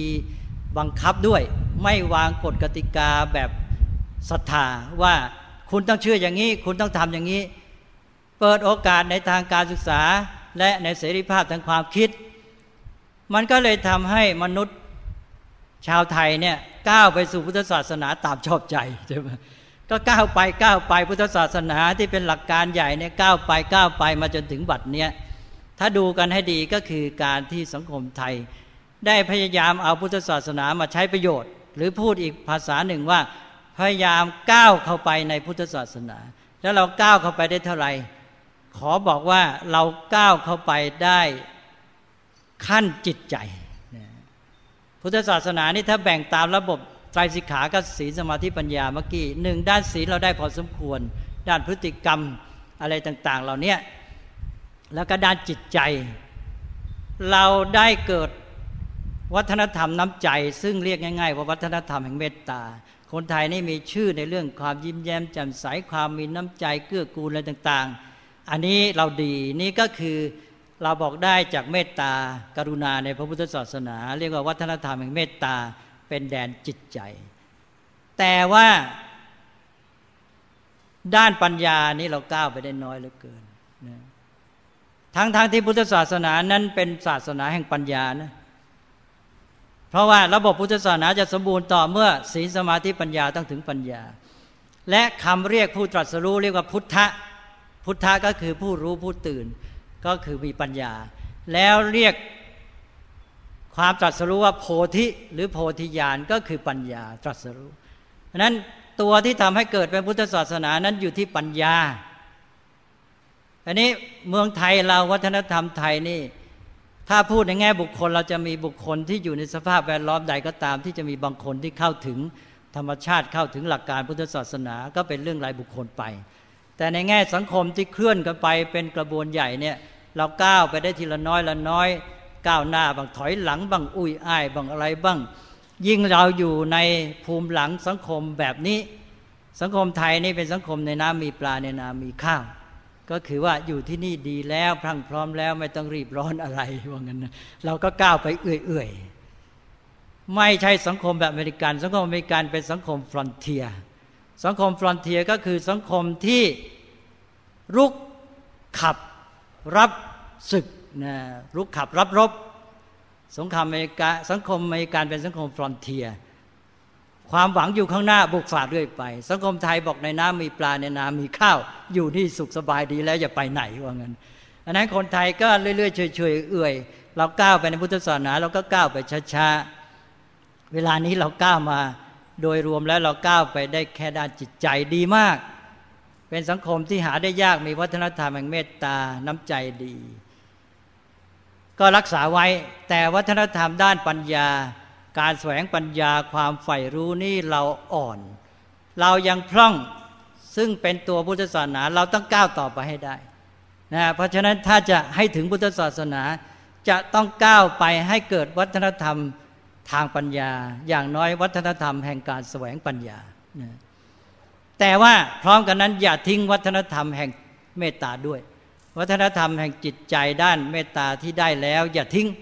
เวลานี้เรากำลังจะเสียทั้งสองก็คือวัฒนธรรมแห่งเมตตาด้านจิตใจ เราก็กำลังจะทิ้งคนไทยโหดร้ายกันมากขึ้น ลูกฆ่าพ่อพ่อฆ่าลูกฆ่าแม่ พี่ฆ่าน้องอะไรฆ่าครูฆ่าอะไรกันว่ากันยุ่ยย่อยยับหมด วัฒนธรรมแห่งเมตตาก็จะรักษาไว้ไม่ได้ และก็วัฒนธรรมแห่งปัญญาก็ไม่เอา อย่างนี้ก็เสียทั้งสองด้าน เพราะนั้นจะต้องเอาให้ได้ทั้งคู่ ก็คือต้องรักษาวัฒนธรรมแห่งเมตตาด้านจิตใจก็เอาไว้ของดีมีแล้วสองก้าวต่อไปในวัฒนธรรมแห่งการแสวงปัญญาถ้าได้อย่างนี้สังคมไทยจะพรั่งพร้อมบริบูรณ์ เพราะสังคมของเขานั้น บางสังคมเขาดีด้านปัญญาบางอย่าง นะเช่นปัญญาด้านวิทยาศาสตร์เทคโนโลยี ด้านวัตถุ แต่ด้านจิตใจเขาขาดเขาพร่อง ถ้าคนไทยพัฒนาด้านปัญญาด้วยเราจะสมบูรณ์กว่าเขา เอาละ ก็เป็นอันว่าพุทธศาสนาเป็นศาสนาแห่งปัญญา เป็นศาสนาแห่งการศึกษา เมื่อให้เสรีภาพในทางความคิด คนจะเข้าถึงหลักพุทธศาสนาต้องศึกษา ถ้าไม่ศึกษาหลักพุทธศาสนาที่ถือกันสืบมาเล่าสืบกันมาก็เพี้ยน ราะนั้นสิ่งที่เรียกว่าพุทธศาสนาแม้ แต่เมตตากรุณาในภาษาไทยเนี่ยเวลานี้รู้ความหมายกันแบบเพี้ยนๆเท่านั้น ได้เข้าจริงบ้างถูกบ้าง แต่ว่าผิดเยอะ เพราะพุทธศาสนาจะอยู่ได้ด้วยการศึกษา ต้องศึกษาอะไรหลักการที่แท้เป็นยังไง เพราะนั้นการเพี้ยนเกิดขึ้นได้ง่าย เพราะไม่มีตัวข้อบังคับในทางศรัทธาและข้อบังคับในการปฏิบัติ ให้เสรีภาพทางความคิด ก็ต้องอยู่ในการศึกษาเอาแล้วทีนี้ต่อไปเมื่อพุทธศาสนาก้าวมาไอ้สังคมไทยก้าวไปในพุทธศาสนาได้แค่จิตใจเราต้องก้าวต่อไปในปัญญา ทีนี้ก็มาอีกข้อคิดหนึ่ง ข้อคิดหนึ่งก็คือว่าการที่เราอยู่ในโลกยุคสมัยที่เป็นโลกาภิวัตน์นี้ เมื่อกี้ได้พูดมาทีหนึ่งแล้ว ตอนนี้จะต้องย้ำว่าในเมื่อเราอยู่กับเขา แล้ว มีสังคมมีวัฒนธรรมที่เจริญที่เป็นผู้นำอะไรต่าง ๆ เหล่านี้เราก็อย่าอยู่แค่ไปสุดโต่งหรือแค่มีปฏิกิริยา สุดตรงปฏิกิริยาก็คือว่าเราจะรักษาของเราไว้ เราก็ปกป้องตัวเองแล้วก็ต้านเขาไอการต้านนี่เป็นปฏิกิริยาด้วย แล้วเป็นสุดตรงอย่างหนึ่งอีกสุดตรงหนึ่งก็คือตามเรื่อยเปื่อยไป ตามก็ตามตามก็ดีต้านก็ดีเนี่ยเป็นสุดโตรงเราไม่เอาทั้งตามทั้งต้าน เราจะทำยังไง เราก็ต้องรู้ รู้จักตัวเรา แล้วก็รู้เท่าทันเขา เลือกเอาดีมาปรับปรุงตัวขึ้นไป อันนี้สำคัญ รู้จักตัวเรา รู้เท่าทันเขา เลือกเอาดีมาปรับปรุงตัวให้ดียิ่งขึ้นไปนะเนี่ยอันเนี้ยเอาทั้งของตัวเองทั้งของคนอื่นไม่ทิ้งเลย เอามาให้หมดเรารู้ทันนะเนี่ยแกมีมายังไงแกมานั้นส่วนดีอยู่ไหนส่วนร้ายอยู่ไหนอของอเมริกันหรือของใครก็ตามฉันรู้เท่าทันหมด เลือกเอาแต่ที่ดีมาปรับปรุงตัว แต่แค่นี้ไม่พอต้องอีกขั้นหนึ่ง อีกขั้นหนึ่งก็คือบอกแล้วว่าวัฒนธรรมสังคมทั้งหมดเนี่ยอยู่ร่วมในโลกที่มีสังคมมากมาย และทุกสังคมแม้กระทั่งบุคคลมนุษย์แต่ละคนมีหน้าที่รับผิดชอบต่อโลก ต่อสังคมมนุษย์โดยรวมหรือต่อมนุษยชาติ นั้นมนุษย์สังคมวัฒนธรรมที่ดีจะต้องก้าวเข้าไปมีส่วนร่วมในการแก้ปัญหาและสร้างสรรค์อารยธรรมของโลก ถ้าอารยธรรมมันผิดจะต้องแก้ไขให้เป็นอารยธรรมที่ถูก ที่นำมนุษย์ไปสู่สันติสุขให้ได้ มีส่วนร่วมในการแก้ปัญหา ถ้าให้เก่งจริงต้องเป็นผู้นำเลย ถ้าหากว่าชาติต่าง ๆ ในโลกนี้เวลานี้มันไปผิดทางอะไรนี้ไปผิดจริง ๆ นะ เวลานี้ไม่มีชาติไหนเลย อารยธรรมไหนไปถูก นั่นมันจะต้องมีมนุษย์พวกหนึ่ง กลุ่มหนึ่งสังคมหนึ่งที่เดินทางให้ถูก แล้วไปนำมนุษยชาติในการที่จะแก้ปัญหา อารยธรรมของโลกที่เดินทางผิดนี้ให้ไปทางที่ถูกไปสู่สันติสุขที่แท้จริง เดี๋ยวนี้แค่สันติภาพเขายังทำไม่ได้เลยสันติสุขเขาจะเอามาแต่ไหนใช่ไหมสันติภาพนี่เดี๋ยวนี้เขาจเจริญแค่ไหนเขายิ่งทำลายสันติภาพกันใหญ่ ยังไม่เห็นความหวัง เพราะฉะนั้นวัฒนธรรมของเรานี่ในยุคโลกาภิวัตน์จะต้องเน้นจุดนี้ก็คือสองข้อท้ายว่าต้องทำให้ถึงขั้นนี้ให้ได้ คือหนึ่งรู้จักตัวเรา รู้เท่าทันเขา เลือกเอาดีมาปรับปรุงตัวขึ้นไป และสองต้องมีส่วนร่วมหรือยิ่งกว่านั้นเป็นผู้นำในการแก้ปัญหา และสร้างสรรค์อารยธรรมของมนุษยชาติ วัฒนธรรมไทยต้องไปให้ได้ถึงขั้นนี้ ท่านจะสู้ไหมอ้าว ถ้าเราจะทำให้วัฒนธรรมไทยดีจริงต้องไปให้ถึงขั้นนี้แล้วอัตภาพก็จะขอจบที่ตรงนี้ก็ขออนุโมทนา ท่านผู้บริหารงานวัฒนธรรม ระดับสูงทุกท่าน อย่างที่กล่าวข้างต้นว่าที่ได้มาเยี่ยมวัด แล้วก็ได้มานั่งประชุมกัน ได้มาฟังคำบรรยายจะเรียกว่าก็คือฟังธรรมนั่นเอง ก็ขอให้ทุกท่าน ซึ่งมีเจตนาดีเป็นกุศล มุ่งหมายเพื่อความเจริญงอกงามของสังคมประเทศชาติ โดยเฉพาะด้านวัฒนธรรมที่เป็นส่วนสำคัญในการรังสรรค์สังคมประเทศชาตินี้ เมื่อท่านมีเจตนาดีเป็นบุญเป็นกุศล ก็ขอให้บุญกุศลนี้แหละ ประกอบเข้ากับคุณพระรัตนตรัยอภิบาลรักษาให้ทุกท่าน พร้อมทั้งครอบครัวญาติมิตร เพื่อนร่วมสังคมประเทศชาติ และเพื่อนร่วมโลกทั้งหมด เจริญงอกงามยิ่งขึ้นไป ด้วยกำลังกายกำลังใจกำลังปัญญา และกำลังความสามัคคี ที่จะดำเนินชีวิตและกิจการงานทั้งหลาย ให้บรรลุผลตามเป้าหมายทำประโยชน์สุขให้เกิดขึ้นสมตามความมุ่งหมาย มีความร่มเย็นงอกงามในธรรม โดยทั่วกันทุกท่าน ทุกเมื่อเทิน